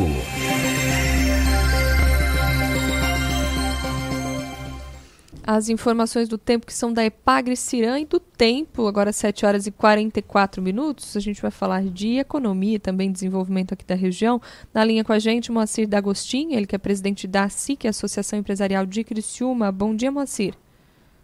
Bom dia, Débora. Bom dia, Rafael. Bom dia a todos os ouvintes da Rádio Cidade em Dia. E a gente vai falar de uma iniciativa que é o Observatório da Indústria, né? É uma parceria entre a SIC e a Fiesc, que vai possibilitar um amplo banco de dados estratégicos aos empresários. É isso, Macir? Exatamente, né? Esse esse banco de dados, esse observatório da indústria, ele contém todos os indicadores hoje que o empresário necessita, não só o empresário da indústria, mas também o empresário de uma forma geral, mas principalmente da indústria. Então nós temos uma parceria com a Fiesc e a SIC, inclusive a SIC é a primeira associação empresarial de Santa Catarina que fez essa parceria e nós disponibilizamos então no nosso site, né, essas, é, é, esse, essas informações, porque hoje nós todos né, não somos nada sem informações. Então, esse observatório da indústria da Fiesc, que está disponibilizando, que está disponibilizado inclusive para todo o público de uma forma geral, aberto inclusive, ele vai proporcionar muitas informações para que a gente tome decisões importantes na nosso, nas nossas empresas. É, a, hoje é o, é o, que no meio empresarial se chama de inteligência né, corporativa, né, Moacir? Ter esses dados na mão para poder avaliar suas decisões. É, que tipo de informações aí tem, são disponíveis e como é que os empresários interessados podem acessar essas informações? Esse observatório da indústria ele contém informações de, de, de, de todas a, a, tudo aquilo que a gente necessita saber no caso, né? Exportação, importação, o saldo de emprego, como é que está a confiança do empresário, por exemplo, né? É o índice de confiança que isto, é, é, são coletas de dados que são feitas praticamente diariamente e na medida que elas vão sendo uh, analisadas, vão sendo coletadas, elas já vão sendo atualizadas nesse site do Observatório da Indústria. Né? Então, a capacidade da, de transformação, o estoque efetivo em relação ao planejado da indústria, é, quanto é que nós crescemos, por exemplo, né? a taxa de desocupação também, Quanto é que Santa Catarina cresceu? Só para ter uma ideia, Rafael, por exemplo, ali tem um dado muito importante que quando se fala hoje em desemprego a nível de Brasil, se fala é, em 12%, 11%, quase 12%. Em Santa Catarina, o último dado que nós temos ali é 5,8%. Né? Então a gente entende assim que são dados importantes, né? A confiança também do, do, do empresário, né? Para onde que se exporta mais, para onde que se importa mais, como é que está todos os setores, por exemplo, da indústria, como é que está cada segmento, enfim, são informações muito ricas que nós sem informações hoje nós não temos, não somos nada, né? Então a gente precisa realmente ter essas informações. Então ficou importante esse, essa, essa abertura que a Fiesc deu para que o nosso empresário aqui do, do sul de Santa Catarina, acessando o site da SIC, a SIC.com.br, é, ele possa então ali disponibilizar essas informações. E essas informações estarão disponíveis gratuitamente? Qualquer pessoa consegue ter acesso a elas também, presidente? Gratuitamente, né? A pessoa só tem um acesso, ela se identifica e ela gratuitamente, né? A própria imprensa é muito importante também para vocês terem esses acessos, né? Para passar aos ouvintes. Então, vocês podem, inclusive, acessar tranquilamente essas informações e repassar porque são informações públicas, né? É, Moacir, dentro dessa questão de informação, como é sempre importante, como se diz, para tomar decisões, para que se leve adiante, o, o, esses dados eles são atualizados aí com frequência para que também os, eh, quem, quem os acessa se mantenha atualizado sobre uh, o, a situação do momento, né? Exatamente. Né? Então eu tenho, por exemplo, né, assim, estava verificando, a última atualização que tem lá é do dia 5 de 2, né? Então, praticamente foi, foi uh, hoje é dia 12, né? Dia, dia 11, dia 11 na última semana. 11, Finzinho da última 11. semana ainda. Exatamente. Então, são índices, assim, importantes que vão sendo atualizados, porque muitas vezes essa coleta de dados, a gente não consegue ela de ontem para hoje, né? Mas nós temos mês anterior, né? Por exemplo, assim, a agora em janeiro, como é que foram as exportações de janeiro, né, por exemplo, né, já está atualizado. Então, o índice de Santa Catarina, em termos de exportação, foi negativo, menos 3,5% no mês de janeiro. Então, já tem essa atualização. Em termos que no Brasil, né, o, as exportações caíram 20% no mês de janeiro, então Santa Catarina cresceu, é, diminuiu 3,5. Então os índices são bem diferentes. Dá para nós compararmos, inclusive, cada índice tem é, a atividade econômica no Brasil e a atividade econômica em Santa Catarina. Por exemplo, de janeiro a novembro de 2019, Santa Catarina cresceu 2,2%, enquanto que o Brasil cresceu 0,9%. Então ali existem informações muito ricas né, para a gente tomar decisões e saber o que é que está acontecendo no, no, no, mundo da indústria. Né? E aí já está então disponível no site, Moacir, o acicri.com.br, né? Exatamente, já está disponível para todas as pessoas que se interessarem, né, os empresários, mas também pessoas de, de que tiverem interesse. Tá certo, então. Obrigada, Moacir D'Agostinhos, falando aí sobre essa, essa parceria inovadora, né, que vem trazer mais informação também aos empresários, enfim, a todos que quiserem, tiverem interesse em saber como está o, o, mundo da indústria, o Observatório da Indústria, que já está em funcionamento, esse link no site da SIC. Da SIC. Obrigada pelas informações. Moacir, microfone sempre abertos aqui, sempre à disposição para prestar essas informações a respeito da associação. Eu que agradeço e também parabenizar né, a Rádio Cidade em Dia, que está realmente prestando muito serviço, muitas informações diariamente a, a, toda a população do sul de Santa Catarina. Importante, parabéns pelo trabalho de vocês. Um abraço e bom dia aos ouvintes. Obrigada, mais uma vez um bom dia, uma boa semana. Moacir D'Agostin, presidente da SIC, falando do Observatório da Indústria, muito boa iniciativa, né, feita em parceria com a Fiesc. Sim, sim, informações, como a gente disse na conversa, que são importantes para as decisões, para as tomadas de decisões, para que se decidam os rumos para onde a gente precisa, pode ir, onde pode melhorar, aquilo que tem para crescer e para se comparar, inclusive, né, o dado aí de que Santa Catarina cresce mais que o Brasil, é um crescimento é, obviamente em padrões chineses ou indianos, mas é um crescimento de 2,2% comparado com um crescimento abaixo de 1% do Brasil. Mostra, mostra o quanto Santa Catarina é um estado diferenciado e a gente precisa valorizar sempre e aproveitar mais ainda esse valor. 7 horas e 51 minutos. É, a gente havia falado da rodovia Jorge Lacerda, que vai passar aparentemente já está próximo da sua revitalização e tem mudança também em relação a obras também lá na obras e meio ambiente, né, no município de Sara. A Avenida Procópio Lima, que fica bem no centro de Sara, terá um paisagismo diferente a partir dessa desde essa segunda-feira. O governo de Sara, por meio da Fundai, a Fundação do Meio Ambiente, começou a promover a substituição de espécies exóticas por árvores nativas. No total, 15 árvores, entre elas palmeira real e pata de vaca, darão lugar a ipês e pau de ferro. O projeto inclui ainda a construção de sete canteiros em um trecho de aproximadamente 230 metros entre as ruas Vitória e Marcos Rovares. Conforme a diretora superintendente da Fundai, a Tainan Toretti, a medida deve adequar o paisagismo no local. A Fundai estima que todo o trabalho esteja concluído em aproximadamente três meses. E na rua Vitória, ali, é, bem no centro do município, é bem onde fica o comércio realmente. É, quem passa pelo local já percebe que algumas árvores já foram cortadas e realmente deram lugar, segundo a Fundação do Meio Ambiente de Sara, aos ipês e, e também ao pau de ferro. A Fundação do Meio Ambiente de Criciúma, a FANCRI, recolheu ontem um jacaré no bairro São Simão. Olha só.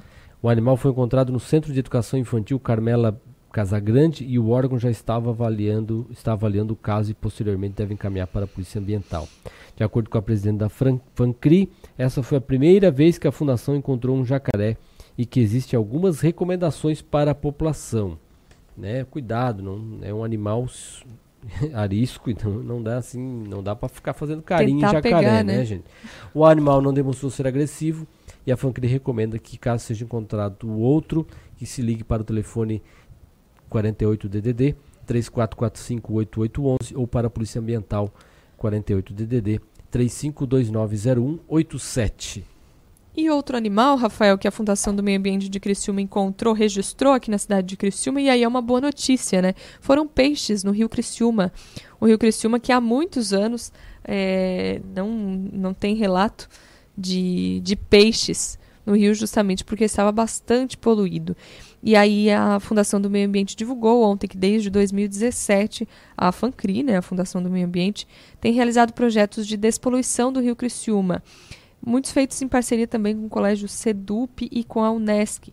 E aí, no último fim de semana, alguns começou a circular aí nas redes sociais, viralizou, né? Um vídeo de que alguns moradores do bairro Santa Bárbara encontraram peixes no local e divulgaram esse vídeo nas redes sociais que acabou viralizando. A FANCRI encara o fato como uma conquista de ações como preservação dos recursos hídricos, com plantio de árvores nas áreas de preservação permanente, as APPs, com crianças das escolas municipais, e também o projeto Ilhas Filtrantes, em parceria com o Colégio Sedup Abílio Paulo, além de análises de água do Rio Criciúma em parceria com a Unesc e o intenso trabalho do programa Se Liga na Rede, realizado pela Casan.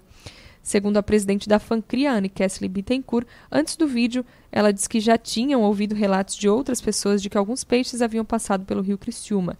E isso realmente tem ocorrido e é resultado do trabalho ambiental de fiscalização realizado em parceria com entidades que trabalham para a despoluição do rio e a preservação do meio ambiente. E esse projeto do, do CEDUP, inclusive, eu tive a oportunidade de acompanhar, Rafael, muito interessante que foi desenvolvido por alunos de um projeto mesmo, claro, com orientação dos professores, e foram feitas como pequenas jangadas, que eles chamam de ilhas filtrantes, que é uma determinada planta que ela é, ajuda a oxigenar a água.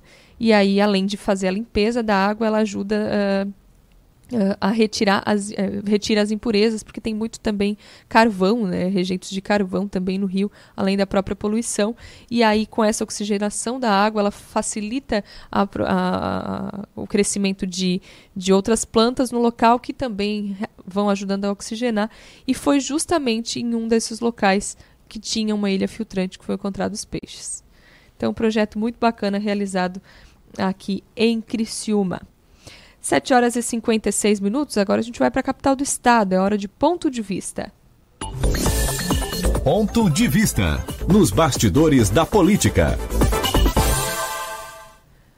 Na linha conosco, Roberto Azevedo. Bom dia, Roberto. Bom dia, Débora Correia. Bom dia, Rafael Matos. Bom dia, ouvintes do Em Dia com a Cidade, na Cidade em Dia. Roberto, falando aí do governo do Estado, começa a análise né, da reforma da Previdência na Assembleia. É a maior batalha que o governo Moisés deve enfrentar desde, desde a sua posse? É, com certeza. Não só dele, como também dos prefeitos, que vão ter que fazer a reforma nos municípios, né? replicar o que o Congresso Nacional aprovou nos municípios, e também dos outros governadores que ainda não colocaram o trem uh, nos trilhos. Né?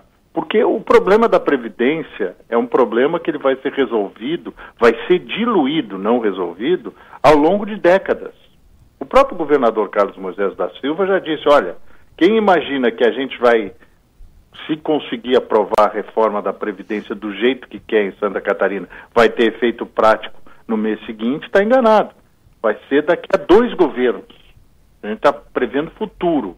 E, e, a tese é de que, aprovada essa reforma, ela só valerá para os servidores que ingressarem no serviço público a partir de 2020, 2021 no caso. Então, quer dizer, uh, o rombo de 4 bilhões, previsto para esse ano de 4 bilhões e 700 milhões na Previdência do Estado, tanto para aposentadorias como para pensões, é uma bola de neve praticamente insolúvel. Não, haja calor para derreter essa bola de neve. Não tem como. Então, quer dizer, tem que mudar alguma coisa, porque quem paga esse efeito é o contribuinte. O contribuinte somos todos nós, né? É, Roberto, e uh, uh, um dos, dos segmentos que os servidores, é, dos servidores que quer que os deputados esperem pela PEC paralela, que está tramitando aí no Congresso Nacional, é, tem um segmento aí, né? Exatamente, é o pessoal do Sintesp, que é o Sindicato dos Servidores Públicos do Estado, que não é o, o mais encorpado, o da Saúde, o, o Sint dos professores é o maior de todos, são, são maiores que o Sintesp. Mas o Sintesp tem uma linha de raciocínio, no mínimo interessante, de que os deputados deveriam retardar a análise da Assembleia na expectativa que o Congresso Nacional vote a tal da PEC paralela. O que, que é a PEC paralela? A PEC paralela é aquilo que os deputados federais e senadores deveriam ter aprovado quando aprovaram ah, o, regime próprio dos servidores, a mudança no regime próprio dos servidores públicos federais e também no regime geral, que é o INSS. Ou seja, deveriam ter colocado estados e municípios junto com o que já havia sido aprovado. Não colocaram. Então agora eles estão analisando em paralelo. Mas isso aí é empurrar com a barriga é empurrar com a barriga, porque notoriamente os deputados federais e senadores não têm esse interesse, ainda mais um ano eleitoral. O que muitos deputados federais diziam à época da análise da reforma da Previdência no governo federal, que não faz tanto tempo assim, foi no ano passado, é de que eles não dariam munição para futuros adversários. Pode uma coisa dessa? Porque eles veem prefeitos, vereadores, deputados estaduais como futuros adversários é pensar pequeno, né? É pensar dentro de um ovo e ainda de um ovo de codorna, né? É uma coisa ridícula, mas isso é Brasil. Roberto, e o, o assunto que levou aí a discussão do, do pedido de impeachment do governador, né? A novela segue, né? agora não impeachment, mas a novela segue, né? O Tribunal Não, de a Justiça... novela segue porque o defensor público Ralph Zimmer Jr. conseguiu, na- no, no Tribunal de Justiça, que o retroativo do pagamento da equiparação dos salários dos procuradores do Estado com o da Assembleia fosse suspenso.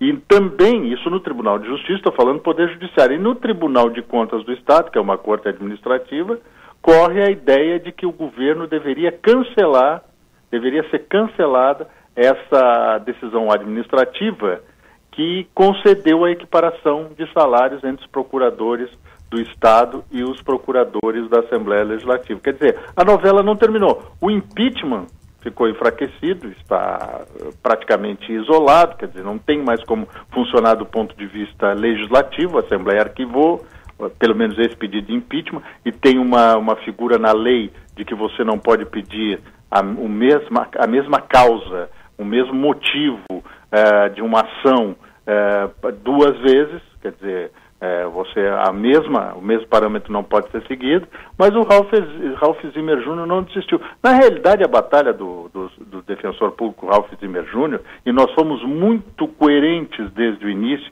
estou dizendo nós aqui do, da, da Cidade em Dia, porque a gente dizia que é uma batalha eh, dentro da, da, da estrutura do próprio Estado, quer dizer, é corporativista.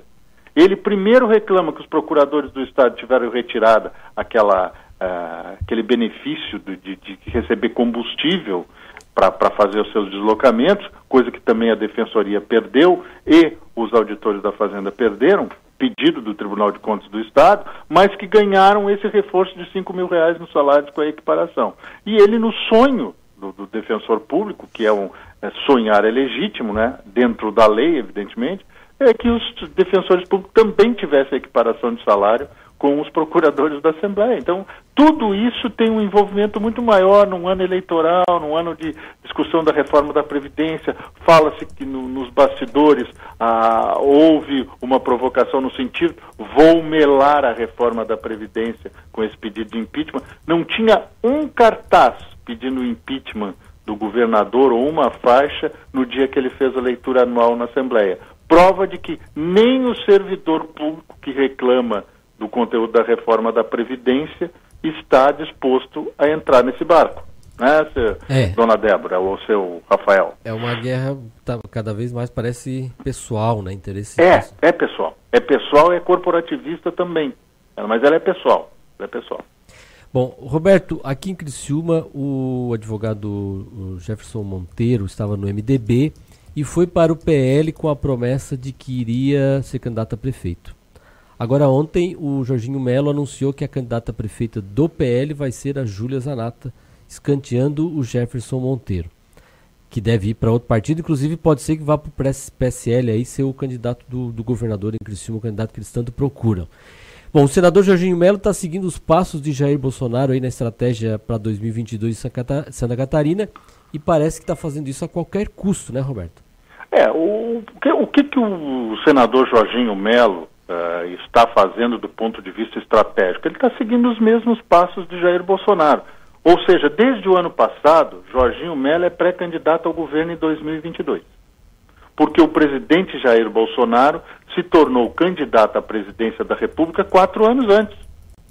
Pôs o barco na rua, foi fazer campanha. E é essa a estratégia do, do- do senador Jorginho Melo. Só que para isso, Jorginho Melo tem que se aproximar ao núcleo mais ativista digital, que apoia Jair Bolsonaro em Santa Catarina, o pessoal mais raivoso, o pessoal mais de direita, eh, conseguiu esse apoio com deputados na- na- da- do, do- do PS, ainda no PSL na Assembleia, vão migrar para a Aliança pelo Brasil, e também dando apoio a uma, ah, digamos assim, olha, isso é um mérito que tem a advogada e jornalista Júlia Zanato, que desde sempre eu acompanhei esse passo a passo, até dentro do gabinete do deputado, então deputado estadual Ricardo Guide, hoje deputado federal, ela afirmando que Jair Bolsonaro seria o candidato, seria candidato a presidente da República e o vencedor, isso em 2017. né? Então, ela tem essa história que ela é amiga da família Bolsonaro. Eu não vi surpresa nisso aí. Eu só fico impressionado que alguém do Partido Liberal aí da, de Criciúma, que tem o ex-prefeito Márcio Búrico como coordenador regional, imaginasse uma decisão diferente de Jorginho Melo. Primeiro que Jorginho Melo exerce dentro do Partido Liberal, do PL, 22, dois patinhos na lagoa, como dizia lá o Guilherme Afif Domingos em 1989, ele exerce um poder de mando. É, é o partido do Jorginho Melo, não é o partido das pessoas que compõem. E o que Jorginho Melo disse é, é coerente dentro da estratégia dele. Quem decide quem será o candidato do PL em Criciúma é a família Bolsonaro, principalmente o Eduardo Bolsonaro, que é próximo da, da advogada Júlia Zanata, o, o vereador Carlos Bolsonaro, lá do Rio de Janeiro, que são conhecidos dela, são amigos dela. Então, não vi novidade nenhuma, só que temos que nos acostumar com isso. Agora, quem seguir os caminhos de Jair Bolsonaro para ser candidato a alguma coisa vai fazer a mesma estratégia dele. Vai começar a campanha quatro anos antes. Vai pôr o caminhão, o ônibus na estrada, o carro na estrada, quatro anos antes, que foi o que Jair Bolsonaro fez. E conseguiu amealhar 30% de seguidores fiéis e mais o restante da população que não aguentava mais as mazelas da esquerda no poder no Brasil. Isso aconteceu. É fato, já é história. Não, não estamos projetando nada. Mas, como tudo em política, meu amigo Rafael, minha amiga Débora, ouvintes da Cidade em Dia, tudo tem seu risco. O senador Jorginho Melo é um homem extremamente inteligente, ganhou uma eleição primeiro se aliando ao MDB, colocando a, a viúva do senador Luiz Henrique como sua primeira suplente, Ivete Apel da Silveira, promete que ela agora vai assumir uma vaga uh, no, no, no, Senado, vai assumir temporariamente no Senado, ou agora em 2020 ou em 2022, quando ele deve ser pré-candidato. Então já conseguiu aí um grande caminho pela frente. E ele está jogando o jogo de quem quer chegar uh, com reais chances de disputar o governo de Santa Catarina. E para isso também torce pelo fracasso do governo de Carlos Moisés da Silva. Aí eu digo, é muito cedo. Moisés ainda tem tinta na caneta por mais três anos. Ele quer que o PL na Assembleia, o Partido Liberal, que hoje tem até o líder do governo, que é o deputado Maurício Kudilac, saia do barco e faça oposição sistemática a Moisés. Outra estratégia de risco. Se der certo, dá, né? Se não der, se tentou. Dito isso, meus colegas, um grande abraço e até amanhã. Até amanhã. Ponto de vista nos bastidores da política. 8 horas e 8 minutos e a gente segue agora com as informações aqui regionais. É, nessa semana voltam as aulas uh, na rede municipal de ensino, também em Criciúma, né, também na, na rede infantil, e o Departamento de Educação Infantil da FASC realizou ontem, nessa segunda-feira, a abertura do ano letivo com as equipes de apoio, professoras, estagiárias, secretárias, diretoras das, das 36 creches se reuniram. Os encontros foram ministrados pelo professor e ator Tiago Franco e pelo coach Renato Schultz. Durante a manhã, nessa segunda-feira, a equipe de apoio e as secretárias se reuniram no auditório da Exucre. Já no período da tarde, estagiárias, professoras e diretoras foram recebidas no Teatro Elias Angeloni. Segundo a coordenadora do Departamento de Educação Infantil, a Andresa D'Agostin, a proposta do encontro é gerar reflexões e desenvolver competências significativas nos educadores e equipe de apoio, que a partir dessa terça-feira passam a receber as crianças nas creches.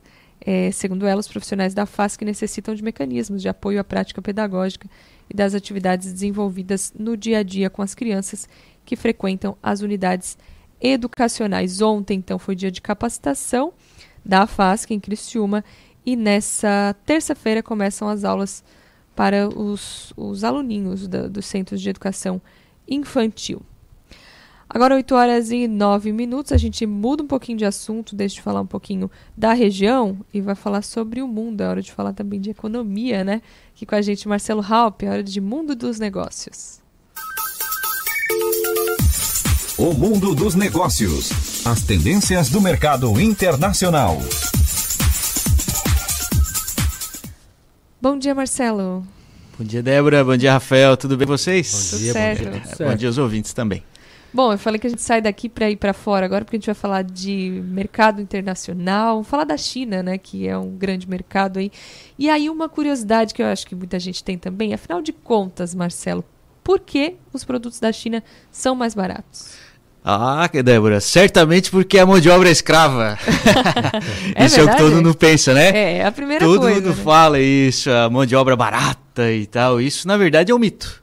É. Né? Isso não existe mais. O trabalhador chinês ganha proporcionalmente igual o trabalhador brasileiro.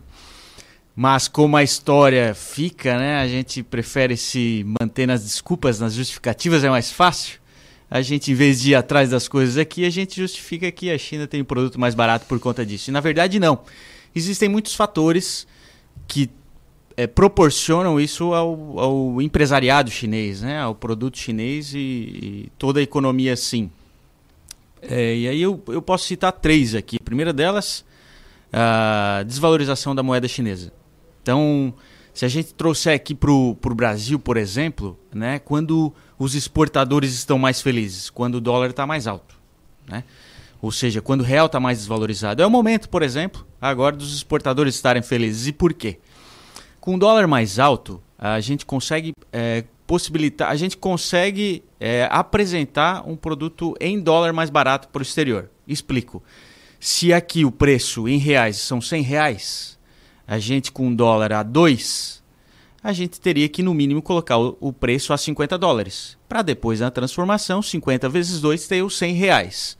Agora, quando a gente tem o dólar a 4, a gente consegue fazer o mesmo o mesmo produto a 100 reais, nós podemos fazer a 25 dólares. Porque o 25 vezes 4 vai dar o mesmo 100.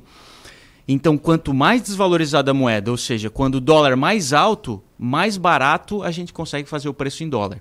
Então, é, trazendo isso para a China, né, na proporção, hoje o renminbi, o, o yuan chinês, ele está em torno de 7 a paridade com o dólar. Então, tu imaginas isso transformado a dólar, ou seja, tudo em yuan, tudo em renminbi lá, a moeda chinesa transformado a dólar, a gente consegue botar o preço lá embaixo em dólar.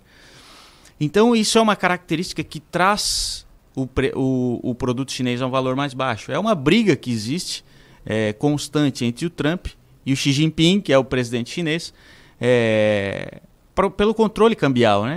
O, o, os Estados Unidos dizem, ah, mas esse controle cambial é um controle artificial, e a China diz, não, é um controle que a gente faz internamente é, para estimular a exportação, justamente para poder é, transformar o preço chinês em mais barato.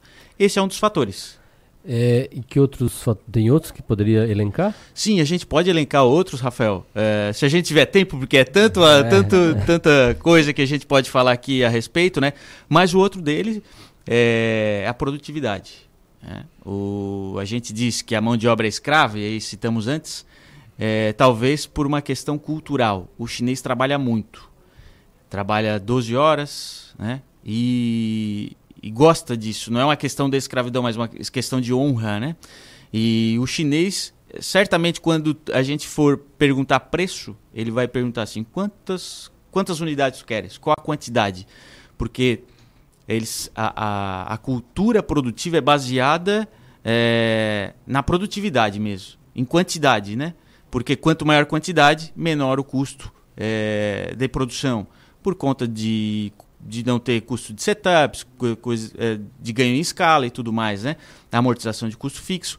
Então, tudo isso, essa produtividade, ela faz com que o, o, o produto, o custo chinês seja menor. Existe um documentário bem bacana, até é, como sugestão, no Netflix mesmo disponível, chama A Indústria Americana ele, ele, ele faz a, a, controvérsia, assim, ele faz o comparativo entre a cultura chinesa e a cultura americana dentro da indústria. É esse que ganhou o Oscar agora? Não, não, não, não é isso, né? Não, ele é um pouquinho mais antigo. Ah, tá. é, a gente chama Indústria Americana. E aí, eu, eu, contando um pouquinho assim da história, uma, uma empresa chinesa compra uma unidade americana que era produtora de automóvel, mas já tinha fechado, ela compra a planta, né? Então a região ficou muito é, carente por aquela perda daquela fábrica lá na 2007, 2008, quando teve a crise. Então a fábrica fechou, americana, 2 mil desempregados. Ali, uns anos depois, a empresa chinesa comprou essa planta de, de vidros automotivos e instituiu a fábrica ali. E aí, já inicialmente, já foram mil empregos. E os americanos ficaram bem felizes. Só que nessa vinda da empresa chinesa trouxe a cultura, trouxe alguns operários, e aí o conflito é, laboral começa a acontecer. E é engraçado, só citando algumas partes, mas os, os chineses empregados dizem assim: Mas os americanos não vêm trabalhar final de semana. Mas bate o sinal às seis, vai todo mundo embora. Quer dizer, uma cultura de envolvimento com a fábrica, né? A qual nós americanos não temos. Não temos. O, o trabalhador, em geral, ele espera o, o horário acontecer para sair. E o chinês não, ele tem esse envolvimento é, com a empresa em si, de trabalho, de honra, né? Então, por isso, né, resumindo, é que o custo de produção no chinês é menor, por conta da produtividade. Marcelo, é, para a gente fechar também, e, e não, não, aproveitando a tua presença aqui, a gente tem falado tanto de coronavírus. Uhum. É, você já tem sentido, já dá para sentir o impacto que isso pode ter na, no mercado chinês, uhum. se não vai encarecer produção, os produtos deles. Acabaram as férias, mas é, mesmo assim o governo tem prorrogado aí a volta das férias uhum. desse feriado chinês, que a gente já conversou também aqui no programa. Já deu para sentir alguma coisa? A gente sabe que já estão cancelando algumas feiras, né, eventos por lá. Uhum. É, qual é, o que, que já tem alguma expectativa disso? Hoje a gente não pode negar que o mundo depende da China, né? então todos os olhos voltados para lá, não só a gente aqui. É, o feriado chinês, culturalmente, ele, como a gente já conversou aqui, ele é de uma semana, né? Foi de 24 a 30 de janeiro. Mas é, culturalmente a gente já sabia que a China ia ficar parada até agora. Ah, o feriado cultural ele ficaria até dia 15 de fevereiro, isso a gente já sabia. Então, economicamente, a gente não sentiu ainda. Por quê? Porque era natural que as fábricas estariam paradas nesses períodos. O governo estendeu sim a questão oficial, mas a questão cultural ela não ia mudar. Então, economicamente a gente não sente ainda porque essas empresas já estariam paradas naturalmente. Agora, é, não existe uma expectativa de retorno imediato. A gente já tem conversado com as indústrias lá. As áreas comerciais estão trabalhando né, de casa, porque existe uma instrução do governo para ainda não sair de casa. Algumas empresas grandes já voltaram, é, é, Curry, essa, essas empresas de FedEx, DHL já estão trabalhando, alguns supermercados também, e outras empresas grandes já manifestaram esse retorno. Por que as empresas grandes? Porque conseguem ter mais o controle é, da saúde internamente. Né? As empresas pequenas, a instrução é que eles voltem a partir do dia 28. Então, a gente começa a sentir um pouco de atraso nas, na, nos suprimentos, né? nos provimentos para os clientes ao redor do mundo. E isso pode sim gerar um desgaste econômico. Não sabemos se de aumento de preço, é, mas certamente de demora para suprir os produtos, certamente. Legal. E aí, informações internacionais de coronavírus, do impacto e também outras informações do mercado internacional no portal OMD, OMDN. omdn.com.br lá à disposição de sua colunista também. Obrigada, Marcelo. Obrigado, gente. Um bom, bom dia para vocês, um bom resto de semana. A gente se encontra daqui sete dias. Até semana que vem. Um abraço. Até Esse lá. foi o Mundo dos Negócios. O Mundo dos Negócios. As tendências do mercado internacional. 8 horas e 18 minutos. O Em Dia com a Cidade faz uma breve pausa. A gente volta daqui a pouquinho com mais informações. Em Dia com a Cidade. Você, por dentro das principais informações. Entrevistas na íntegra e os melhores momentos da programação. Se inscreva no nosso canal no YouTube, youtube.com barra Rádio Cidade em Dia. Em 2020, mude para melhor. Venha para o NESC, Universidade Comunitária com conceito máximo do MEC. Matrículas abertas para graduação presencial e EAD. Transfira seu curso para o NESC com descontos especiais. O NESC, a nossa universidade. Dicas para segurança no verão. Corpo de Bombeiros Militar de Santa Catarina. Previna-se, não seja mais uma vítima. Não ande nos costões, você pode escorregar e cair no mar. Se você ingeriu bebida alcoólica ou fez uma refeição recente, aproveite a faixa de areia. Nos postos de guarda-vidas, pulseirinhas de identificação é só pedir ao chegar na praia. Se você foi queimado por água viva, temos nos nossos postos guarda-vidas vinagre. Nos procure. Em caso de emergência, emergência, ligue 193. ZYN 553, Rádio Cidade em Dia. Conteúdo conectado com a sua vida. Amor, não fique preocupado, mas hoje à noite eu sonhei com o meu ex. Papai, eu tenho dois namorados, estou pensando em ampliar pra três. Querida, me desculpe a franqueza, mas acho que você engordou. Vovó, aquela sua sobremesa é muito ruim, foi por isso que sobrou. Aquele seu perfume que eu adoro, hum, lembra minha primeira namorada. Aquela sua camisa autografada do Brasil não sumiu, eu dei pro filho da empregada. Eu uso seu batom e seus vestidos sempre que você está dormindo. A cada dez vezes que a gente namora, em oito delas acabo fingindo. Tem muitas coisas que a sua família não precisa saber. Mas se você é doador de órgãos, isso você tem que informar. Seja um doador, avise sua família. Uma campanha da APAR. Uma campanha Grupo Catarinense de Rádios. Oi, pessoal. Eu sou Márcio Mariano e estou aqui na Rádio Cidade em Dia, de segunda a sexta-feira, no programa Boa Noite Cidade. Aguardo vocês a partir das 20 horas, abrindo espaço para as notícias dos bairros, entrevistas com líderes comunitários, lideranças políticas e muito mais. Então, sintoniza aí no 89,1 FM e segue a gente no youtube.com barra Rádio Cidade em Dia para assistir todos os nossos conteúdos.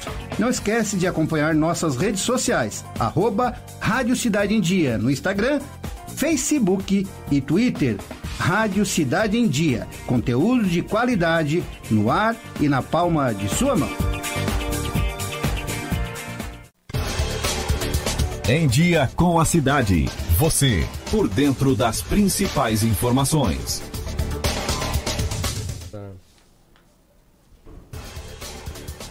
Oito horas e 22 minutos, nós estamos de volta no Em Dia com a Vou Cidade. pedir pro Sandro colocar uma foto aí pro nosso ouvinte e também pro nosso espectador que está acompanhando a gente pelo YouTube, que é a foto do, da fila de pessoas ontem eh, esperando por uma vaga eh, de emprego lá no Combo Atacadista. A gente Aí é no conversa- estacionamento do É, Giasse, né? Do, Isso. do Nós entrevistamos ontem o empresário Zefiro Giassi, né, sobre o empreendimento. E ontem eles estavam recebendo inscrições para 200 vagas, né? Foi o que ele me disse. né? 200 vagas. E eu acho que só nessa foto tem pelo menos 200 pessoas, acredito eu. É, pra E- quem não tá acompanhando a, a foto, a gente É, descreve aqui o estacionamento do, do Giasse, tem um zigue-zague, uma fila aí num zigue-zague, que dá pra visualizar, de- deve ter algumas centenas aí de cabeças que a gente consegue ver nesse estacionamento, né? E aí foram distribuídas, eh, só ontem, foram dis- dis- disponibilizadas, distribuídas para esse pessoal, mais de 500 senhas, com agendamento de dia e hora para entrevista a partir de hoje. Então, 200 vagas, mais de 500 senhas distribuídas. Realmente está bastante concorrido, né? O combo oferece vagas para operador de caixa, repositor, auxiliar de limpeza, balconista, segurança e outras funções. As senhas dessa primeira etapa foram limitadas, mas o processo pode ter uma nova fase caso as vagas não sejam completamente preenchidas. É, então a gente vê nessa situação, a gente tem falado aqui em alguns momentos, alguns convidados têm falado com a gente no programa sobre a dificuldade de emprego que nós temos aqui na nossa região e que de empregos qualificados, né? Porque com o empreendimento do Combo, obviamente são 200 vagas, mas são salários ah, de, de categorias do, do comércio, né? Não são, são salários um, um pouco acima do salário mínimo. Não é nada assim que vá ah, ter algo diferencial e significativo no poder aquisitivo das pessoas. É, e claro que são empregos, vale para quem não está trabalhando e a gente vê a procura das pessoas. E o próprio empresário Zefiro ontem falou na questão do recebimento desses currículos e saber se as pessoas iriam se enquadrar nas vagas. Ele não chegou a dizer com essas ele disse na questão do enquadramento do perfil, mas a gente sabe que em situações como essa, tem lá muitas pessoas com curso superior procurando vaga para um cargo que não é aquele que ela tinha se qualificado. Né? Pessoas que com uma- um currículo muito melhor, muito mais qualificado do que a vaga ah, ah, ofertada.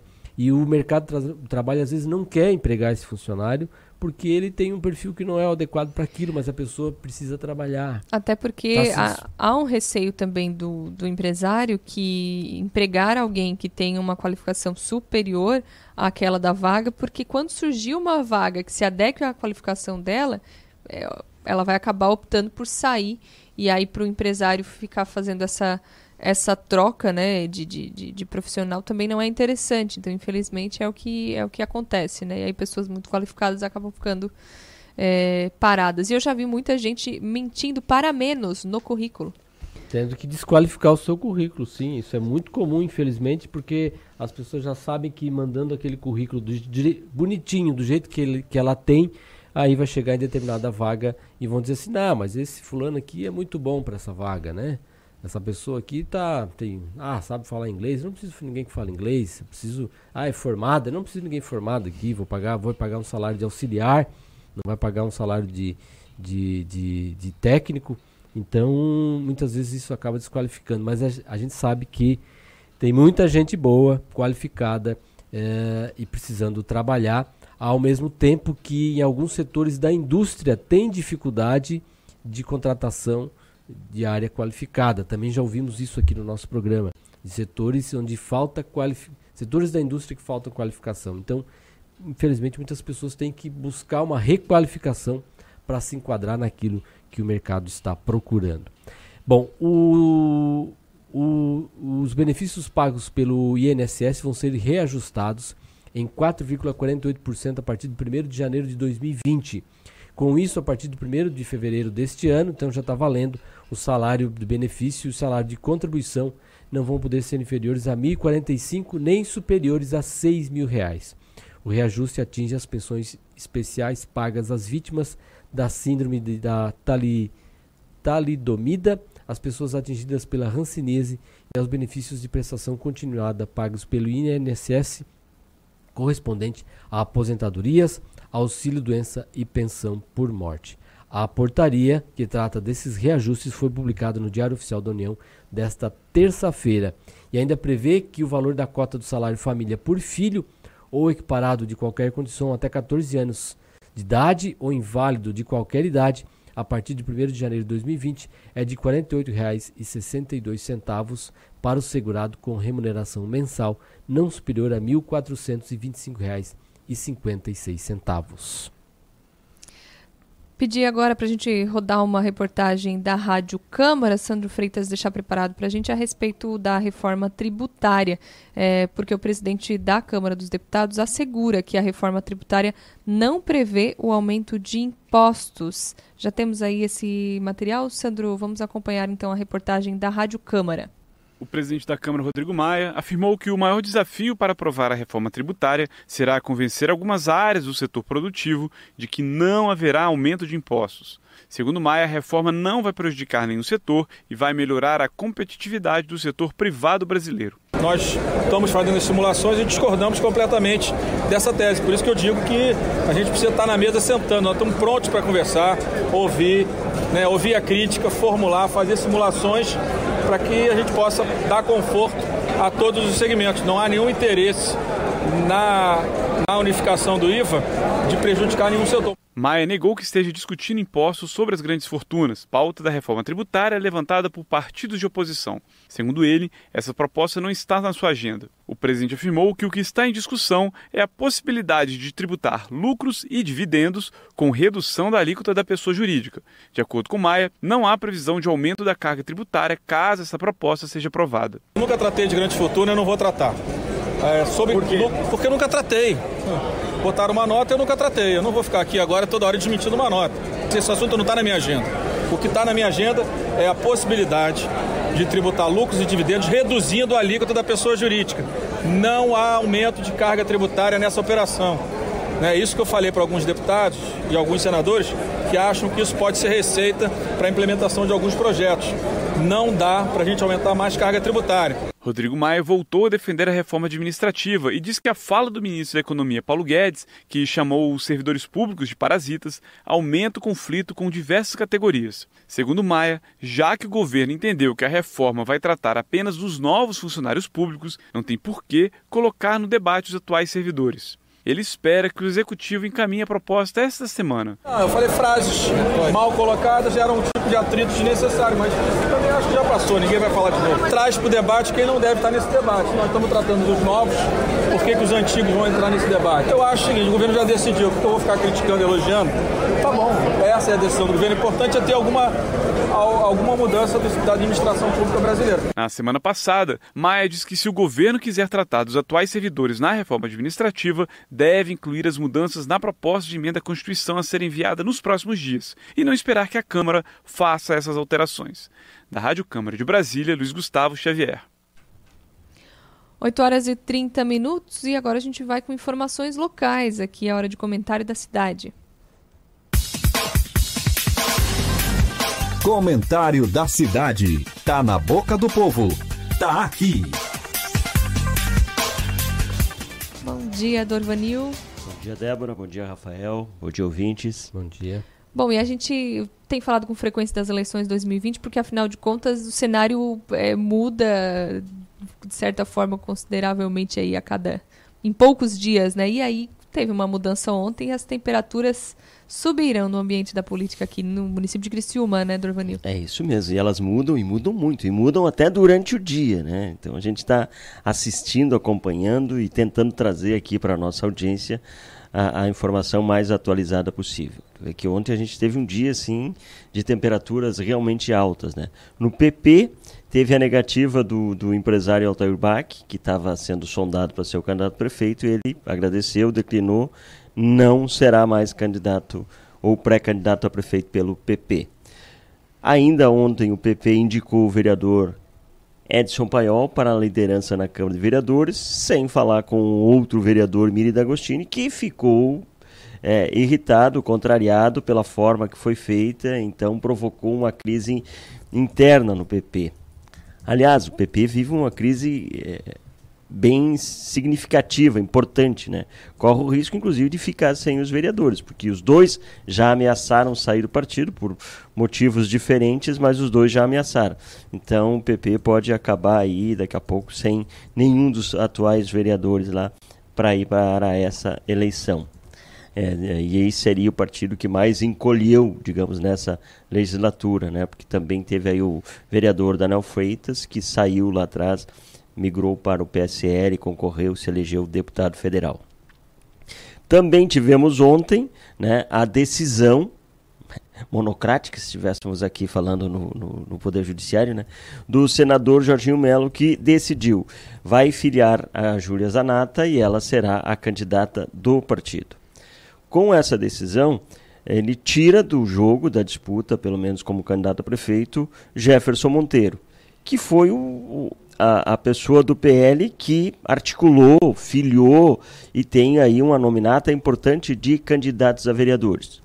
Resta saber agora como vai se comportar o Jefferson Monteiro e como vão se comportar os pré-candidatos a vereadores que estavam é, é, entrando no, no PL para serem candidatos numa chapa liderada pelo Jefferson Monteiro. Terá o PL a capacidade de segurar Jefferson Monteiro e todos os candidatos a vereadores para essa eleição? Ou Jefferson Monteiro, com os seus liderados, vai buscar um outro caminho? Isso a gente ainda não sabe. Vai saber ainda no decorrer dos dias, pode saber ainda nessa semana, na semana que vem, mas enfim, é uma situação bem delicada para administrar. E aí o senador Jorginho Melo, o ex-prefeito Márcio Búrigo vão ter que fazer muitas conversas aí com Jefferson Monteiro e o seu grupo para que continue no PL e efetivamente tenham uma candidatura é, respaldada por um grupo importante de candidatos a vereadores. O, era dito nos bastidores que a nominata do PL era a maior nominata até agora é, confirmada de candidatos a vereadores. Nem os grandes partidos tinham tantos é, pré-candidatos já definidos. Então tinha um trabalho importante sendo feito e que daqui a pouco pode se perder tudo. Vai depender da habilidade das conversas, das negociações. O Jefferson Monteiro é, me disse que, eu perguntei a ele qual seria o caminho agora. Agora o caminho é da reflexão. Mas ele também disse algum tempo atrás, e disse aqui na rádio, que é, se tivesse uma conversa com a Júlia, poderia até estarem os dois na mesma chapa. Quem sabe pode ser esse o caminho. Talvez isso fique um pouco complicado pela forma com que o senador Jorginho Melo tomou e publicizou a decisão dele, sem conversar com o Jefferson antes. Acho que foi uma deselegância, mas vamos ver como é que o Jefferson vai reagir a isso tudo. Ele pediu um tempo para pensar, para refletir e em, em, alguns dias a gente saberá qual será o destino do seu grupo e dele, se ficará ou não no PL. O, será que o governador não ganhou o candidato dele, então? É possível, é possível. O PSL está em busca de um candidato, está fazendo várias conversas e se trouxer, se conseguir levar o, o Jefferson Monteiro para ser candidato, a gente tem aí uma candidatura encaminhada com uma boa nominata de candidatos a vereadores. Porque se o Jefferson sai do PL, vai mais um monte de gente com ele, é isso? Exatamente. Porque praticamente todos os, os pré-candidatos a vereadores que estão ali vieram pelas mãos do Jefferson Monteiro. O que o PL tinha antes da entrada do Jefferson Monteiro como pré-candidato a vereador era o Nicola Martins, que está saindo do partido. Então você vê que o, o partido existia aqui uh, de uma forma organizada com o trabalho do Jefferson. E, e se ele sair, esse povo todo pode sair junto. Era isso. Era isso por hoje. Amanhã por, tem mais. Por hoje, né? Vamos ver o que amanhã muda para amanhã, Dormani. Obrigado, obrigado a todos e até amanhã. Até amanhã. Comentário da cidade. Tá na boca do povo. Tá aqui. 8 horas e 36 minutos. Agora a gente atualiza as informações do tempo para quem de repente está chegando na programação agora, para a gente atualizar aí é, nesse meio dessa manhã, já que a gente abriu com informação do tempo cedinho aqui. As informações são da Epagre Ciran, a gente acompanha o clima na cidade. Clima na cidade. Tudo sobre o tempo. Terça-feira, 11 de fevereiro de 2020, o dia vai começando com presença de sol entre nuvens no litoral de Santa Catarina, litoral norte um pouco mais de nebulosidade agora no início desta manhã, e com temperatura em elevação durante o dia, com máxima entre 28 e 30 graus, os ventos sopram do quadrante sudeste a leste, a intensidade fraca, moderada, no, no, no, no, período da tarde e noite, com condições para ocorrência de chuva isolada nessas regiões. Os ventos sopram do quadrante sudeste a leste ao longo do litoral a intensidade de 10 a 20 km por hora, rajadas máximas aí da ordem de 30 a 35 km por hora no período aí da tarde. A ondulação é de sudeste altura média de meio a um metro e picos de um metro e meio mais altos, eh, especialmente de Florianópolis para o sul. É um dia com nebulosidade variável, com aberturas de sol, mas também com condições para ter chuva de forma localizada, especialmente no período da tarde e noite. E agora pela manhã, na, regi na região do litoral norte, próximo também a Paranaguá, também tem a condição de chuva fraca e isolada. Gilsânia Cruz, meteorologista da EPAG Cirã, com as informações do tempo do mar para o litoral de Santa Catarina. Clima na cidade. Tudo sobre o tempo.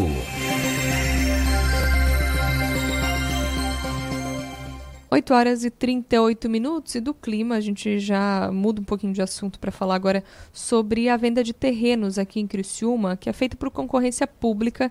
E aí a gente vai conversar com Edson Zanetti, ele que é diretor de patrimônio da Prefeitura de Criciúma, que está aqui com a gente no estúdio. Bom dia, Edson. Bom dia, bom dia a todos os ouvintes da Rádio Cidade.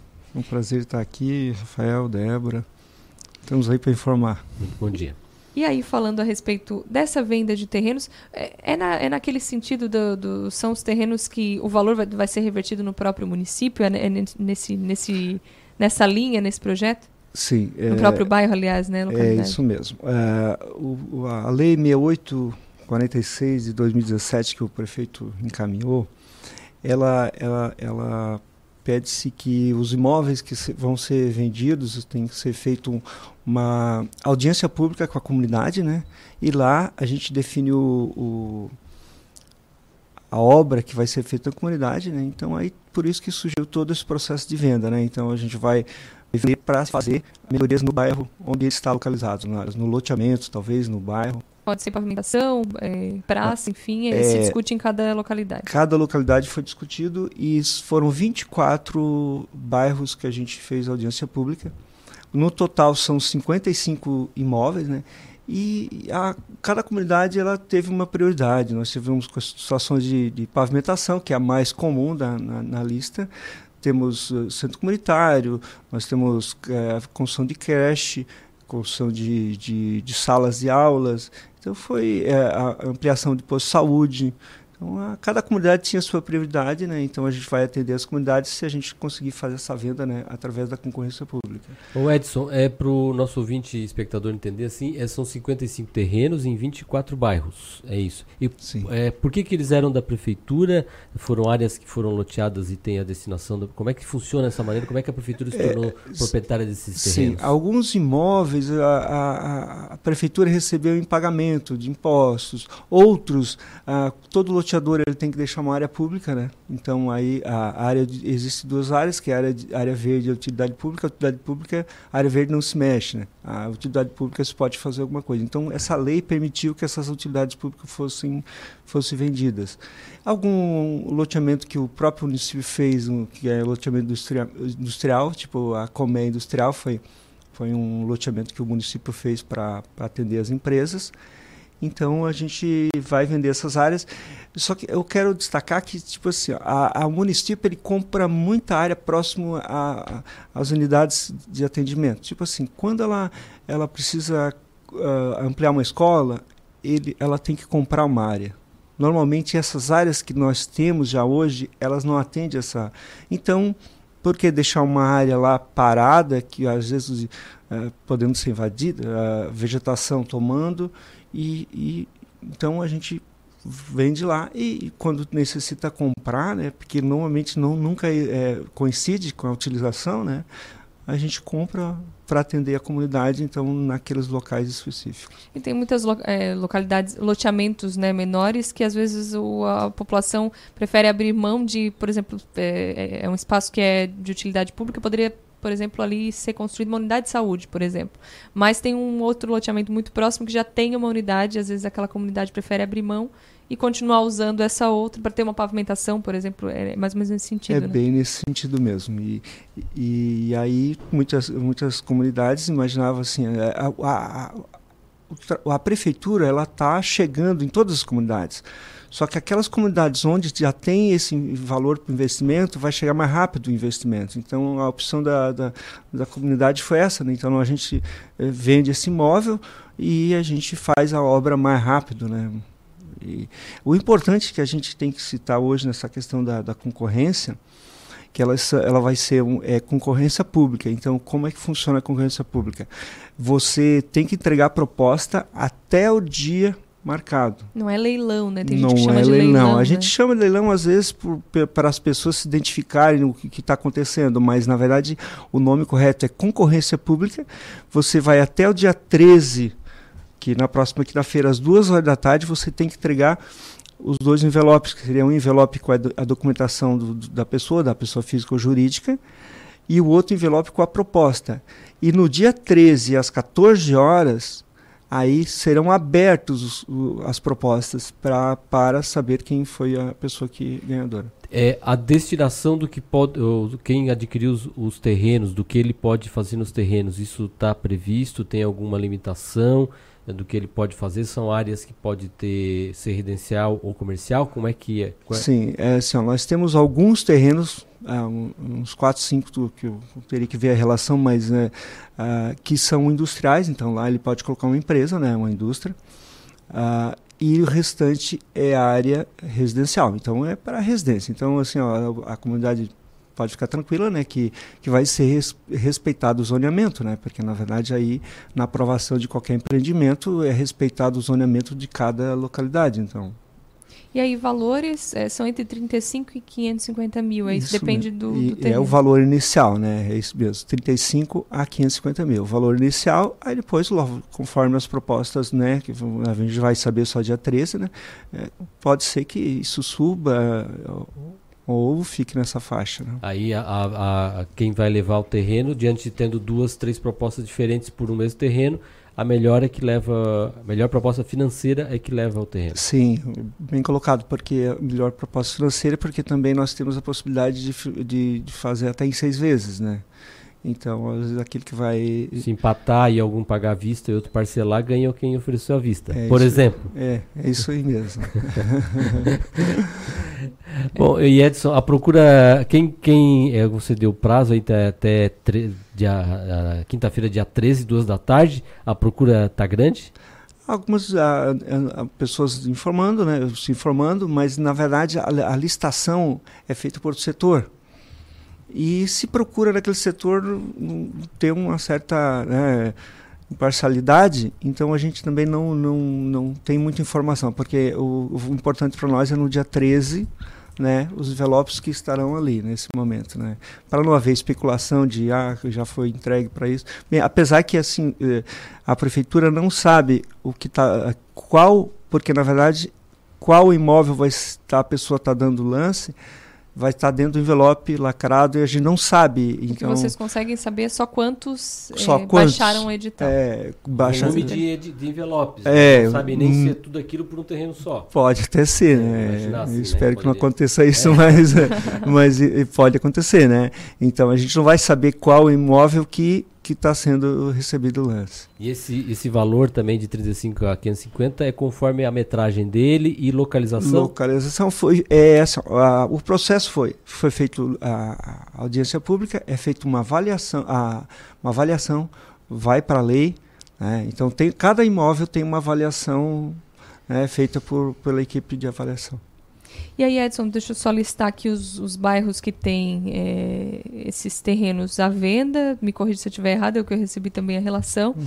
Ah, estão distribuídos nas localidades de, do bairro, dos bairros da Argentina, Ceará, Cristo Redentor, Fábio Silva, Buenos Aires, Floresta, Laranjinha, Linha Anta, Monte Castelo, Mina do Mato, Mina União, Naspolini, Operária Nova, Primeira Linha, Progresso, Quarta Linha, Rio Maina, São Sebastião, são Simão, Vila Esperança, Vila Macarini, Vila Visconde e Vila Floresta 1.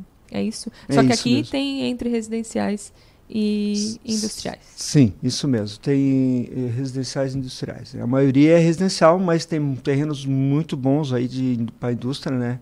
Eu vejo que para a indústria, assim, ah, se está um assim um, um, comentário maior, uma procura assim de informação um pouquinho mais para as áreas industriais, né? Porque a cidade ela ela está crescendo, né? E essas as empresas estão procurando fazer ampliações e eu vejo que esses industriais serão que quase certeza vão vão ter lance, né? Tá certo, então, Edson. Obrigada pelas informações aqui pra gente. Que tenham muitos, muitos lances realmente, né? E a gente traz essa informação assim que forem abertos os envelopes também. Certinho. Obrigado. Estou disponível sempre que a gente, vocês precisarem de alguma informação sobre o meu setor lá. Obrigado. Obrigadão, e nós também aqui estamos disponíveis para a divulgação dessas informações de, de, utilidade pública, Edson. Muito obrigado. Esse foi o Edson Zanetti, diretor de patrimônio da Prefeitura de Criciúma, né? Estão abertos aí o, o prazo ainda para concorrência pública para venda de terrenos. Encerra nessa quinta-feira, 8 horas e 48 minutos. A gente faz uma breve pausa, né, Rafael? Nós voltamos daqui a pouquinho, em dia com a cidade. Em dia com a cidade. Você, por dentro das principais informações. As emissoras de rádio e televisão de Santa Catarina estão mais unidas do que nunca. Unidas pela clareza e objetividade do conteúdo que chega até você. Com material de qualidade no jornalismo e no entretenimento. Em época de fake news, essa é a nossa missão. O desafio é grande. Mas como não pensar grande se a nossa programação chega a milhões de pessoas? Se são os nossos comunicadores os verdadeiros e maiores influenciadores. Por isso, estamos lançando um grande movimento para promovermos mudanças no jeito que se faz comunicação, em todos os meios. Participe, mas venha pensando grande. Grande como o futuro que todos nós queremos. Grande como Santa Catarina. Pense grande. Pense rádio. Pense TV. Um movimento da Acaerte. Rádio Cidade em Dia, 89,1 FM. Conteúdo conectado com a sua vida. A melhor forma de se evitar a dengue é combater os focos de acúmulo de água, locais propícios para a criação do mosquito transmissor da doença. Para isso, é importante não acumular águas em latas, pneus velhos, vasinhos de plantas, jarros de flores, garrafas, caixas d'água, tambores, lixeiras, entre outros. A prevenção é a única arma contra a doença. Faça sua parte e mantenha a cidade longe do mosquito da dengue. Uma campanha Grupo Catarinense de Rádios. Em Dia com a Cidade, com Débora Correia e Rafael Matos. Você, por dentro das principais informações. Oferecimento: Unesc. Matrículas abertas. Formação e inovação para transformar o mundo.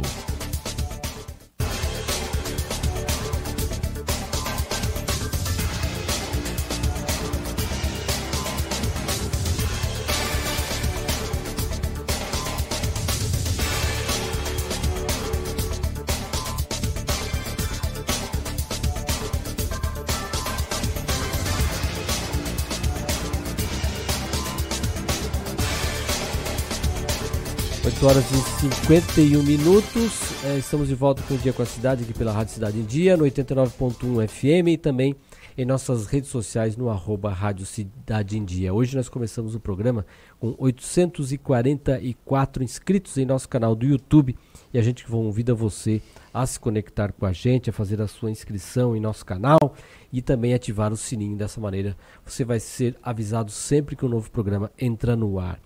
Bom, e um aplicativo foi criado e gratu é gratuito, foi criado para funcionar e, eh, e, orientar os visitantes de Nova Veneza sobre os atrativos turísticos da cidade, gastronomia, hotéis, pontos turísticos. E a gente vai conversar com o fotógrafo e idealiza idealizador do aplicativo Turismo Nova Veneza, o Anderson Machado. Bom dia, Anderson. Bom dia, bom dia, Rafael, bom dia, Débora, bom dia a todos os ouvintes. É isso aí mesmo. Anderson, como é que a gente sabe que esse tipo de aplicativo aí já é frequente em outras grandes cidades turísticas? Como é que surgiu a oportunidade de poder criar algo parecido aí para Nova Veneza? Então, é, essa ideia ela, ela, ela, já vem rodeando a minha cabeça já há algum tempo. A gente sabe que, que grandes destinos, até, falando de mundo, né, de turismo em mundo no Brasil também, com certeza, é, é algo pertinente porque a, a, as novas tecnologias elas andam muito rápido, né? E por que não utilizar essas tecnologias em, em prol daquilo que a gente vive, né? Nova Veneza vive, vive um momento bem bacana, assim, né? nessa questão do turismo, da, da procura das pessoas pela cultura, pelas tradições, né? Pela gastronomia, obviamente. E, e, e há algum tempo já eu tenho esse canal que é o Turismo Nova Veneza, para divulgar os meus trabalhos de fotografia, de, de vídeo dentro da cidade. Então, no ano passado, durante a festa, a gente teve algumas, é, muitas visitas de pessoas de outros estados, né? E, e, esse assunto foi, foi levantado em algumas rodas de amigos e tal. E eu venho trabalhando, então, desde julho do ano passado, em cima de desenvolver uma ideia é, tecnológica, digital, que possa facilitar essa, essa navegação né, das pessoas dentro do município. Então foi daí que a gente começou a criar, enfim, e, e, e o trabalho convergiu na, na noite de ontem, onde a gente apresentou pela primeira vez o aplicativo, né? E é uma coisa, é, ficou um, um, material muito limpo, muito, muito fácil de acesso, né? É, já está disponível na nossa, na, inclusive na nossa página no Instagram. Quem quiser acessar lá já tem o link na bio para quem quiser navegar no aplicativo que não precisa ser baixado. Né? É um aplicativo online. A gente optou por esse formato por, por ser mais fácil, né? As pessoas não precisam baixar um aplicativo na Play Store ou na App Store. É, e num segundo momento, talvez sim a gente possa a, ah, seguir por esse caminho. Mas no momento ele é gratuito, obviamente, e ele está disponível online para quem quiser acessar. E aí, Anderson, a ideia é colocar nesse, nesse aplicativo, claro que tudo em Nova Veneza respira turismo, né? Mas além dos pontos turísticos, é toda essa, é, essa questão de infraestrutura, gastronomia, hotéis, tudo isso deve ser encontrado também nesse mesmo local? Então, Débora, isso, com certeza.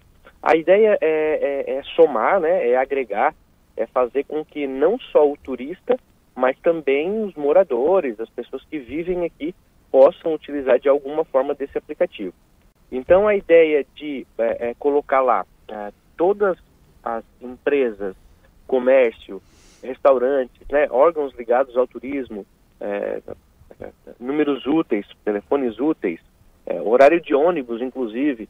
Então, as pessoas vão poder ter um, um, um conteúdo nesse aplicativo não só para turismo. Né? Então, a pessoa vai escolher até é, um, um calendário de eventos anual de todas as festas que a gente tem no município que a gente conhece, todos conhecem muito a festa da gastronomia, é, o Natal em Veneza, a Páscoa em Veneza, mas a gente tem no interior do município muitas festas bem legais que, inclusive, os turistas podem frequentar, né? Então, no aplicativo tem esse calendário atualizado e completo também.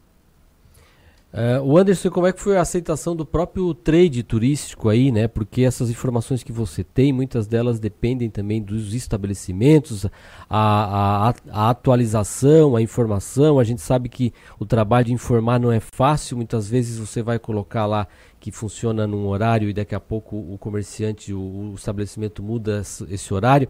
Como é que está sendo essa integração também com os próprios estabelecimentos? Então, na noite de ontem, é, eu tive uma, uma, uma grata surpresa.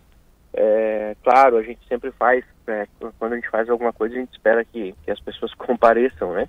Mas a gente sabe que hoje, com a rotina das pessoas e, e a correria, enfim, nem sempre é possível.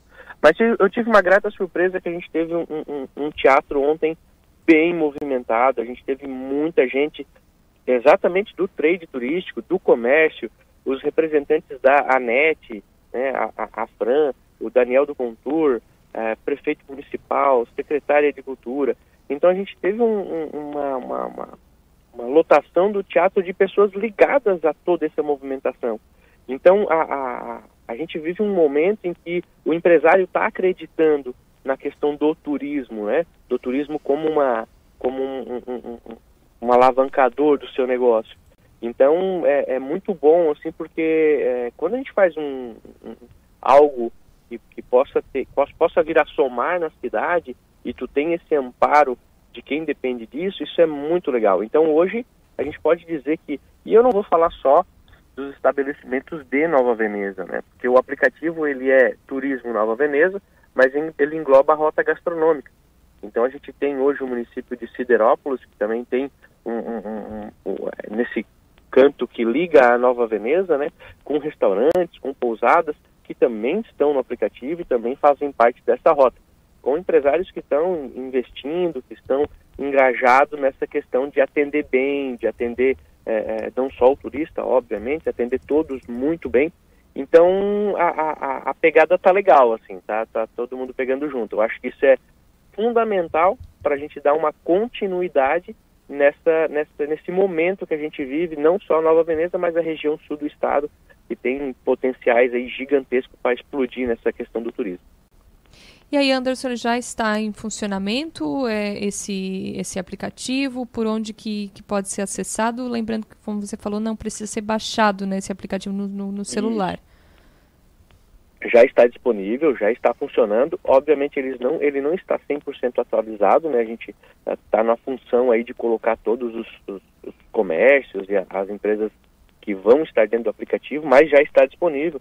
As pessoas já conseguem navegar por essa, é, essa divisão de gastronomia, é, comércio, pontos turísticos, é, calendário de eventos, todo o mix de coisas que estarão no aplicativo já estão disponíveis e vai ter atualizações constantes, né? E ele já está disponível. Eu tenho um na nossa rede social, que é o, no Instagram, arroba Turismo Nova Veneza, tem um link na bio, a pessoa é, simplesmente é, acessa esse endereço, pode salvar na sua área de trabalho um ícone para que facilite depois para ela acessar o aplicativo. E é, por meio de QR Codes em todos os estabelecimentos comerciais de Nova Veneza. Hoje a gente inicia também a colocação de placas nos pontos turísticos com o QR Code, com o endereço para as pessoas que passarem por esses pontos turísticos já ter essa informação a, a, bem à vista, bem, bem é, fácil. Então são essas as formas aí que a gente consegue chegar no aplicativo. Tá certo, então. Obrigada pelas informações, Anderson. Sucesso por, ele, por esse trabalho de vocês também, né? Que parabéns pela, pela disponibilidade, pela iniciativa é, de estar tá mostrando também para fora, criando esse, essa vitrine, né? Do turismo é, de Nova Veneza. Eu que agradeço, obrigado pelo espaço. A imprensa aí que tem sempre dado uma atenção muito especial para Nova Veneza, a, a rádios, jornais, né? É, vocês também fazem parte desse processo e estamos aí, estamos aí à disposição. Inclusive, esse projeto do aplicativo turístico, ele vai ser expandido para outros municípios, né? Então eu estou à disposição aí também de quem tiver interesse de, de conversar a respeito. Tá, tá certo, então. Obrigada, Anderson. É Anderson Machado, que é fotógrafo e idealizador do aplicativo Turismo Nova Veneza, lançado oficialmente na noite dessa segunda-feira. Muito obrigada novamente. Um bom dia, uma boa semana. Valeu, obrigadão. Tchau, tchau. Lembrando aí, né, arroba Turismo Nova Veneza no Instagram e aí o link na bio para acessar. Já acessei aqui o aplicativo, realmente as fotos de Nova Veneza encantam, né, Rafael? Eu estava olhando foto aqui, vídeo e parei até de falar porque nossa, deu uma fome, Débora Correia. é a capital gastronômica Deus aqui da região, nove né? da manhã, ver essas coisas aqui, olha, não é fácil. Não, nem paramos para o cafezinho, não, é, não, não é fácil. Mas então quem quiser conferir lá vai lá no arroba Turismo Nova Veneza para encontrar o link da página que tem aí o, o aplicativo de Nova Veneza. Turismo. 9 horas e 1 minuto. Falar um pouquinho de saúde. Eu pedi para o Sandro Freitas deixar preparado o material ali da Rádio Secom, do Governo do Estado, porque Santa Catarina recebeu um equipamento para agilizar testes de detecção de vírus respiratórios. Aí a gente falando tanto de coronavírus e Santa Catarina recebendo esse equipamento que pode auxiliar também na prevenção. A gente acompanha a reportagem. Tem um equipamento mais preciso e rápido para testes de detecção de vírus respiratórios. O aparelho extrator de ácidos ribonucleicos é usado em testes de biologia molecular para detecção de vírus presentes em amostras biológicas, além de rios, lagoas e outros locais. O equipamento será principalmente utilizado para avaliar o vírus influenza, como destaca Marley Pickler dos Anjos, diretora do Laboratório Central de Saúde Pública. Este equipamento realmente veio para fazer a sentinela do vírus influenza influenza, que é um dos vírus que causam a gripe, mas ele também será usado para outros vírus que circulam também no nosso estado, como febre amarela, chikungunya, zika e dengue. Mas inicialmente ele veio por conta de um projeto para vigilância do vírus influenza e detectar diferentes subtipos que possam existir na população catarinense. Os servidores passarão por um treinamento para a utilização do aparelho e a proposta da Secretaria de Estado da Saúde é que os materiais coletados, principalmente durante o inverno de 2020, possam auxiliar na produção de vacinas do próximo ano. A vice-governadora Daniela Rainer que negociou a vinda do aparelho junto ao Ministério da Saúde, destaca o diferencial para as futuras vacinas. A principal vantagem na saúde pública é que as vacinas que serão produzidas a partir de agora serão baseadas nos vírus que circulam aqui no nosso estado. E, diferentemente do que acontece hoje, baseadas muito em vírus que circulam no restante do mundo, a exemplo da Austrália. Então a gente vai ter uma vacina mais eficaz, isso é um ganho muito grande para a Santa Catarina, porque além dos casos de influenza, ele vai poder ser utilizado para as mais diversas viroses que circulam aqui no nosso estado. De Franópolis, Leonardo Franzoni. 9 horas e 3 minutos, a balança comercial brasileira registrou um superávit, superávit de 1,1 bilhão e corrente de comércio de 8,1 bilhões de dólares na primeira semana de fevereiro de 2020, com cinco dias úteis teve essa semana, como resultado de exportações no valor de 4,6 bilhões e importações de 3,4 bilhões de dólares. Os dados foram divulgados ontem pela Secretaria de Comércio Exterior do Ministério da Economia. No ano, até agora, no acumulado do ano, as exportações totalizam 19 bilhões e as importações 19,6 bilhões. Então, a balança comercial por enquanto está negativa em 575 milhões de dólares. Mas a corrente do comércio, que é a soma dos dois valores entre o que é vendido e o que é comprado, chega a 38,7 bilhões de dólares até agora. E aí, uma PEC que permite a dupla nacionalidade pode ser votada pelo Senado. E a gente acompanha agora a reportagem da Rádio Senado a partir de agora dessa PEC que permite a dupla nacionalidade e pode ser votada no Senado.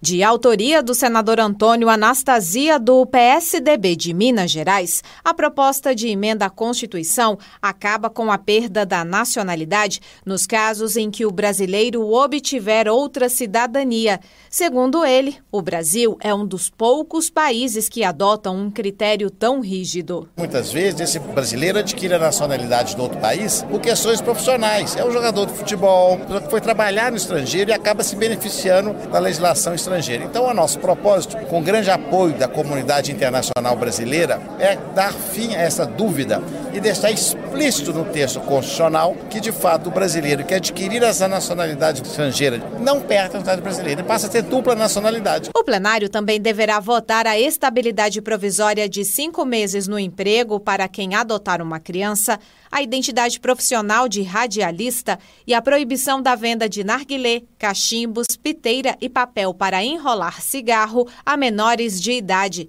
Ainda está na pauta a criação da Semana Nacional de Prevenção, Conscientização e Tratamento da Microcefalia. O senador Humberto Costa, do PT de Pernambuco, citou o aumento de casos da doença provocados pelo Zika vírus a partir de 2015. Tudo que possa melhor esclarecer a população, atuar de uma forma preventiva em relação a uma série de doenças, fazer com que as pessoas saibam como isso se manifesta, e especialmente naqueles casos que são evitáveis, preveníveis, como foi o caso da Zika. Né? Então, eu creio que o Senado estará dando um passo importante de contribuição para as ações que o serviço público no Brasil precisa fazer na área da saúde. O plenário poderá votar também a obrigatoriedade de os conselhos de profissões regulamentadas disponibilizarem um cadastro com informações atualizadas sobre os associados e a conciliação não presencial no âmbito dos juizados especiais cíveis. Também está na pauta o título de capital nacional do chocolate artesanal para o município gaúcho de Gramado. Da Rádio Senado, Érica Christian. E ainda com relação a essa questão de dupla nacionalidade, tem uma outra votação no plenário a, a, respeito da perda automática da cidadania brasileira de quem obtém outra nacionalidade. Ela foi debatida ao longo de 2019, então hoje está prevista uma discussão sobre isso, a votação em primeiro turno dessa, dessa PEC a partir das duas da, da, tarde. Com a mudança constitucional, a perda de nacionalidade do brasileiro vai ficar restrita a duas possibilidades. Há um pedido expresso, desde que não leve o cidadão a se tornar apátrida sem qualquer nacionalidade, ou um cancelamento de naturalização por decisão judicial. A PEC também possibilita a requisição de nacionalidade brasileira por quem, tem rea, tenha, por quem tenha renunciado a ela. A inspiração para a proposta foi o caso da brasileira Cláudia Oerg, ela foi extraditada para os Estados Unidos em 2018 por responder à acusação de ter assassinado o próprio marido. A legislação proíbe a extradição de brasileiros natros, mas o STF, na ocasião, julgou que Cláudia havia perdido a nacionalidade brasileira ao se casar com um cidadão brasileiro. 9 horas e 8 minutos. Agora a gente faz uma breve pausa em Dia com a Cidade volta daqui a pouquinho com mais informações para fechar a edição de hoje. Em Dia com a Cidade. Você, por dentro das principais informações. Rádio Cidade em Dia. Conteúdo na palma da sua mão. Acesse www.radiocidadeemdia.com.br. Em 2020, mude para melhor. Venha para o NESC, Universidade Comunitária com conceito máximo do MEC. Matrículas abertas para graduação presencial e EAD. Transfira seu curso para o NESC com descontos especiais. O NESC, a nossa universidade. A Audi Center Criciúma convida você a se surpreender com a tecnologia de amanhã hoje. Nesse mês, condição exclusiva com preço de 2019. Audi A4 Sedan Prestige de 175.990 por 149.990. Venha tomar um café conosco e aproveite para fazer um test drive. Audi Center Criciúma, Avenida Gabriel Zanetti, 1480 Ceará. Fone 3443 6664. No trânsito de sentido à vida.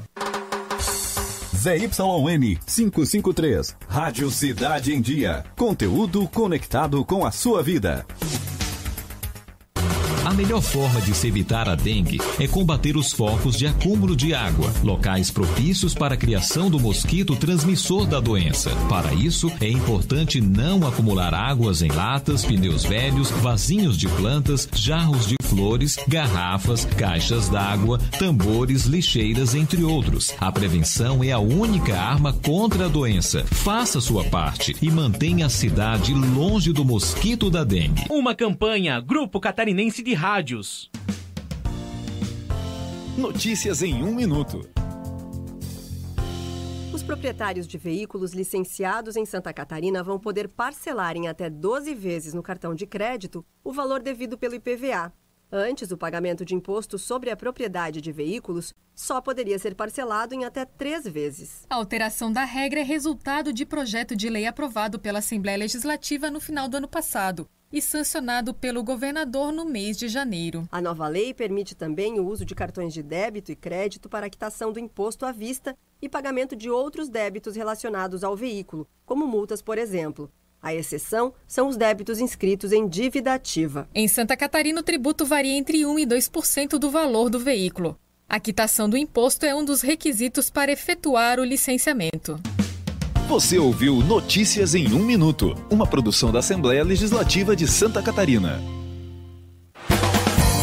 Oi, pessoal, eu sou Márcio Mariano e estou aqui na Rádio Cidade em Dia, de segunda a sexta-feira, no programa Boa Noite Cidade. Aguardo vocês a partir das 20 horas, abrindo espaço para as notícias dos bairros, entrevistas com líderes comunitários, lideranças políticas e muito mais. Então, sintoniza aí no 89,1 FM e segue a gente no youtube.com barra Rádio Cidade em Dia para assistir todos os nossos conteúdos. Não esquece de acompanhar nossas redes sociais, arroba Rádio Cidade em Dia no Instagram, Facebook e Twitter. Rádio Cidade em Dia, conteúdo de qualidade no ar e na palma de sua mão. Em Dia com a Cidade. Você, por dentro das principais informações. 9 horas e 12 minutos, nós estamos de volta no Índia com a Cidade e agora para falar de uma iniciativa que completa três anos esse ano aqui em Criciúma, que é o Espaço Plural Coworking. No estúdio com a gente, o Jefferson Zappellini Filho e a Gabriele Nuremberg. Nuremberg. É, é, pronúncia, a gente sempre é. erra, né? Zappellini também que são sócios da Plural. Já está fazendo três anos, passou rápido, né? Isso mesmo, a gente está completando três anos já de abertura, né? E são cinco anos já de estudo aí nesse ramo. Olha. E vamos contar um pouquinho da história primeiro do local, mas depois a gente vai falar também sobre algumas novidades que vocês estão anunciando agora, né? Vai ter uma comemoração também é, nessa semana, tem novidades que vão apresentar, mas um pouquinho da história do, do Plural, porque vocês chegaram com espaço coworking que era novidade quando, quando chegou na cidade, né? Se tinham já empresas que faziam próprias, mas assim um espaço aberto para que outras pessoas pudessem fazer esse trabalho ali. Vocês chegaram trazendo essa novidade para cá, né? E vocês falaram que foi dois anos de estudo até abrir? Isso, isso mesmo. É, bom, o prédio é um, é um, é um imóvel da família, onde funcionava uma, uma das unidades da confecção da família. E em 2015 é, a gente viu esse espaço em outros lugares, como Criciúma, como Florianópolis, Curitiba, Porto Alegre. E aí a gente trouxe essa ideia para o pessoal da família e, e decidiu tentar tocar para frente. A gente fez um estudo de, fez uma análise de viabilidade financeira para ver como, como seria, como se comportaria. E na nossa projeção a gente iria é, inicialmente ocupar só o térreo e os mezaninos, depois de três anos ocupar o segundo andar e depois de cinco anos ocupar o terceiro andar. Então foi muito mais rápido. No primeiro ano já de plural, a gente já ocupou o segundo andar. E agora, indo para o terceiro ano, estamos ocupando o terceiro andar, que é uma das novidades que a gente vai apresentar no, no evento de quarta-feira, de amanhã. É, esse, como você disse, essa tendência, ela já nas grandes cidades, ela vinha acontecendo. É, e dá para dizer que o coworking é uma evolução dos escritórios virtuais, porque a, é, não só vocês não têm só aquele, é aquela pessoa que aluga um horário, um espaço por uma faixa. Vocês hoje têm empresas funcionando full time lá dentro. Isso, é, isso? é. Hoje a gente tem diversos serviços, né, que a gente presta. A gente ainda tem o endereço fiscal, né, que a gente chama. E aí a gente tem sala de reunião, a gente tem o coworking em si, que é o espaço compartilhado de trabalho, e a gente também tem as salas privativas, né? Então a pessoa quer estar ali no ambiente compartilhado, mas quer, quer ter a sua sala, quer montar do seu jeitinho, quer trazer os seus funcionários. Então a gente também tem essa opção. Além disso, a gente faz eventos, a gente tem a sala de treinamento, então são várias, vários níveis aí que a gente consegue atingir ali na Plural. O que é legal hoje é a mistura de, de empreendedores que tem lá e de empresas. A gente tem uma empresa, por exemplo, tecnologia, que tem 46 pessoas. Ao mesmo tempo, tem uma empresa de uma pessoa no, no coworking. Então, hoje são 40 empresas é, e 130 pessoas por dia lá, diariamente fixas, né? Ainda tem mais o pessoal que faz diárias, ou então que faz, que trabalha na, na ou, ou que aluga a sala de reuniões, ou a, ou a sala de treinamentos. Hoje a gente tem arquitetos, engenheiros, publicitários, empresas de tecnologia, corretores de imóveis, representantes, empresas de telecom, desenvolvedores independentes, tem até uma construtora e, e contadores também lá dentro. Então tem uma mistura Designers muito grande. Também. Designers é. também. Agora, para muitas empresas ter esse espaço coworking, e como você disse, ah, mas quero o meu cantinho, né?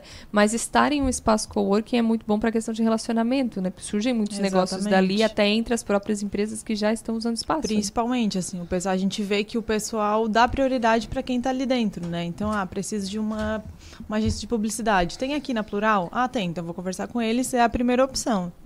Geralmente dá certo, né? A gente fica muito feliz.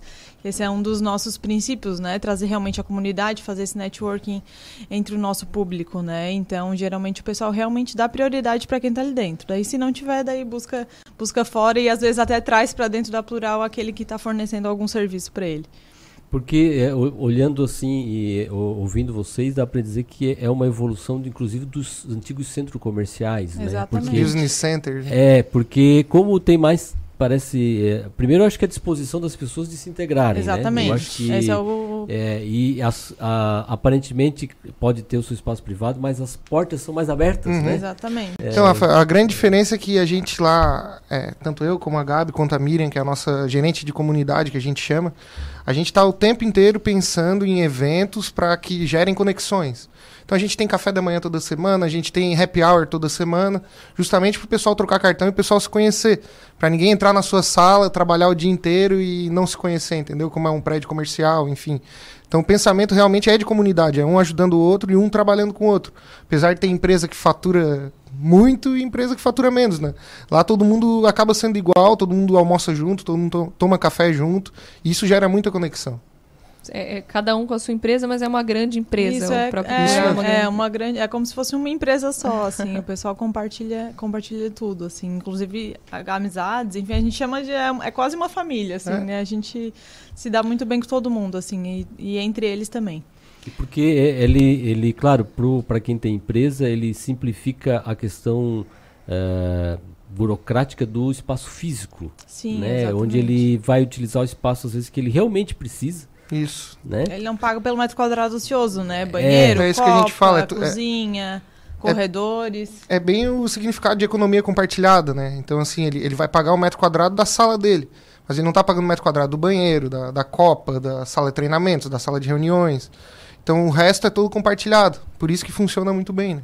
É, E quem tem uma empresa de uma, uma pessoa, por exemplo, tem a estrutura de uma empresa enorme, né? Então acho que traz bastante credibilidade. E até para quem ainda não tem condições de estar lá o, como fixo, ele tem é, os coworks em geral surgem como uma oportunidade de que ah, eu preciso marcar uma reunião de negócios, preciso Sim. receber um cliente, mas não posso receber no quintal de casa, Uhum. né? Na varanda, nem no- às vezes no home office dele, não é Isso. um lugar adequado. Ele tem essa opção daí de, de fazer esse alugar o por tempo que ele precisa, né? É engraçado, é engraçado que a gente tem uma, uma menina lá que é arquiteta que ela, ela alugava o salão de festas de casa para atender cliente. Então, olha a diferença dela estar num espaço de coworking, atendendo uma sala de reuniões preparada, com televisão, com equipamento. Então, assim, traz uma, uma seriedade maior para a empresa, né? É, E quem não, quem não tá lá dentro também, como tu disse, fixo, também a gente tem alocação por mensal, né? Tem alocação mensal, tem alocação por hora, tem alocação por diária, enfim, a gente consegue atender todas as necessidades. E aí, falando sobre essa expansão agora, na verdade, amanhã acontece esse evento aí dos três anos, né? E é A nesse data do evento. aniversário é amanhã mesmo? A data foi no dia 31 de janeiro. 31 de janeiro. Isso. Aí como é janeiro, verão, né? Pessoal a gente acabou, é, a Volta gente às acabou aulas, da- a gente acabou esperando um pouquinho mais para dar tempo do pessoal voltar para a cidade, se ambientar e voltar para a rotina, né? E essas novidades de expansão vocês vão apresentar nesse evento amanhã? Dá para adiantar alguma coisa pra gente? Já Dá, adiantou dá. uma, né? dá. Dá sim, não tem problema. É, a gente. A primeira coisa que a gente vai apresentar é a expansão do, do terceiro andar. É, vai ser um espaço com mais ou menos 10, mais 10 novos offices e um espaço de eventos bem grande, que a gente sentiu essa necessidade, para em torno de 200 pessoas. Nesse espaço de evento vai ter uma parte externa para happy hour, para o próprio coffee do evento, então um ambiente diferente, que a gente se espelhou em terraço, coworkings das, das grandes cidades, né, que tem, tem essa parte de terraço, assim, que acaba transformando o evento de um modo diferente, né.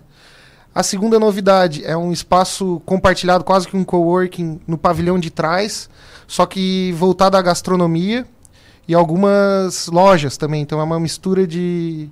É como se fosse um coworking mesmo, que a gente viu em grandes cidades como Florianópolis, né?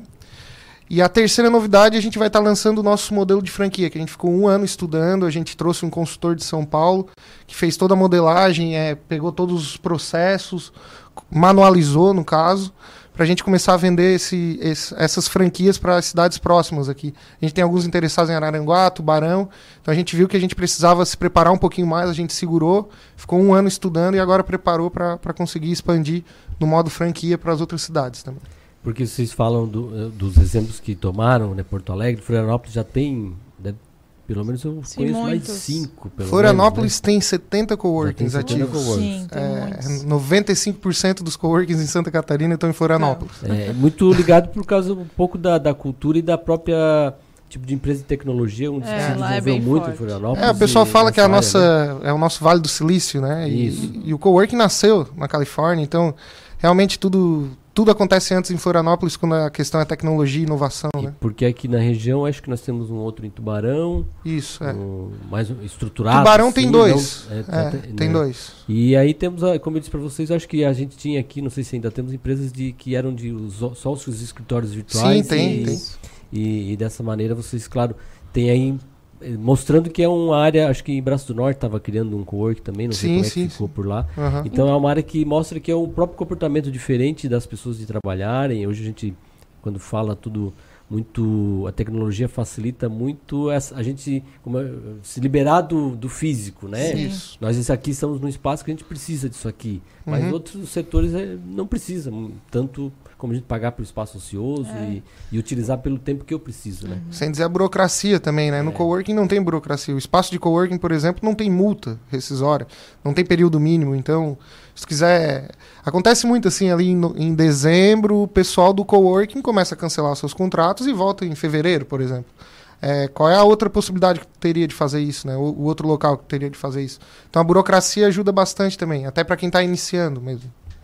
E aí, a- até pra gente ver como, como o coworking é algo que já ganhou, né? Já, já, é, já se tornou, pode estar se tornando tradicional, daqui a pouco outros coworkings vão surgindo também. Sim. Vocês Uhum. vocês fizeram, é, foram pioneiros aqui, mas daqui a pouco surgem. É normal, é. Sim. a- acaba, acabam se ampliando, né?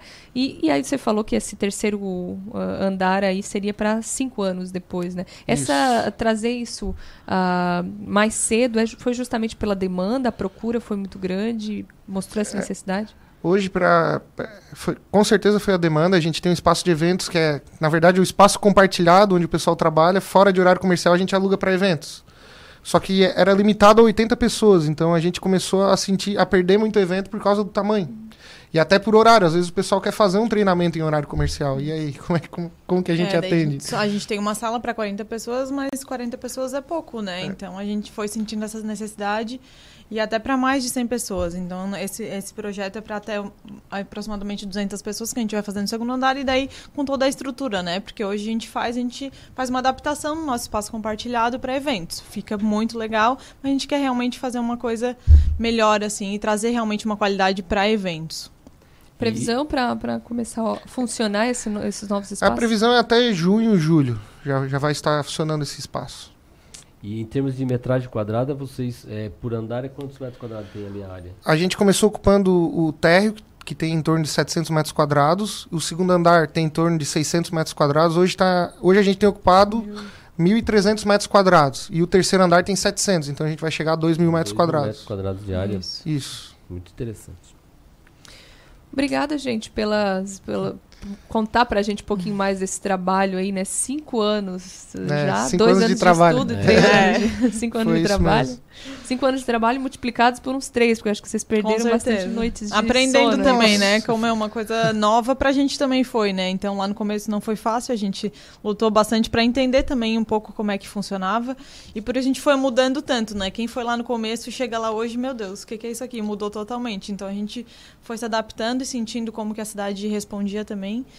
E aí acho que hoje estamos aí no caminho certo. E Com amanhã é um evento, amanhã às 7 da noite, quem quiser conhecer, é aberto ao público, né? É, o- na verdade o evento é, limitação é, o evento é para convidados, fornecedores, clientes e tal, mas Mas quem quiser não conhecer. tem problema. Quem quiser conhecer também estamos abertos todo dia das 8 às 18, de segunda a sexta-feira. É só chegar lá que a gente vai ter o maior prazer de apresentar o nosso Tomar um cafezinho. Obrigada, gente, e parabéns Obrigado. pelos três Muito anos obrigada. de trabalho, pelos cinco que aí, pra quem não acompanhou, né, os É. outros dois. Obrigado, Muito Débora. obrigada. Obrigado, Rafael. Essa foi a Gabriele Zappellini e o Jefferson Zappellini, sócios da Plural, falando sobre essa iniciativa tão bacana que completa três anos aqui no município de Criciúma. Fechou, né, Rafael? 9 horas e 25 minutos. Com essa informação, com essa entrevista gostosa, nós fechamos a edição de hoje do Em Dia com a Cidade. Nós voltamos na programação amanhã, a partir das 6 e meia da manhã. Muito obrigada para você que nos acompanhou até aqui. E na sequência, você segue acompanhando a nossa programação. Você fica com o Cotidiano, com o Eduardo Maciel. Essa vida é cheia de obstáculos e oportunidades. Tem gente que fica com os obstáculos e outras com as oportunidades. E eu agradeço a oportunidade de poder acordar todos os dias para estar aqui com vocês. Até amanhã, seis e meia da manhã. Tchau.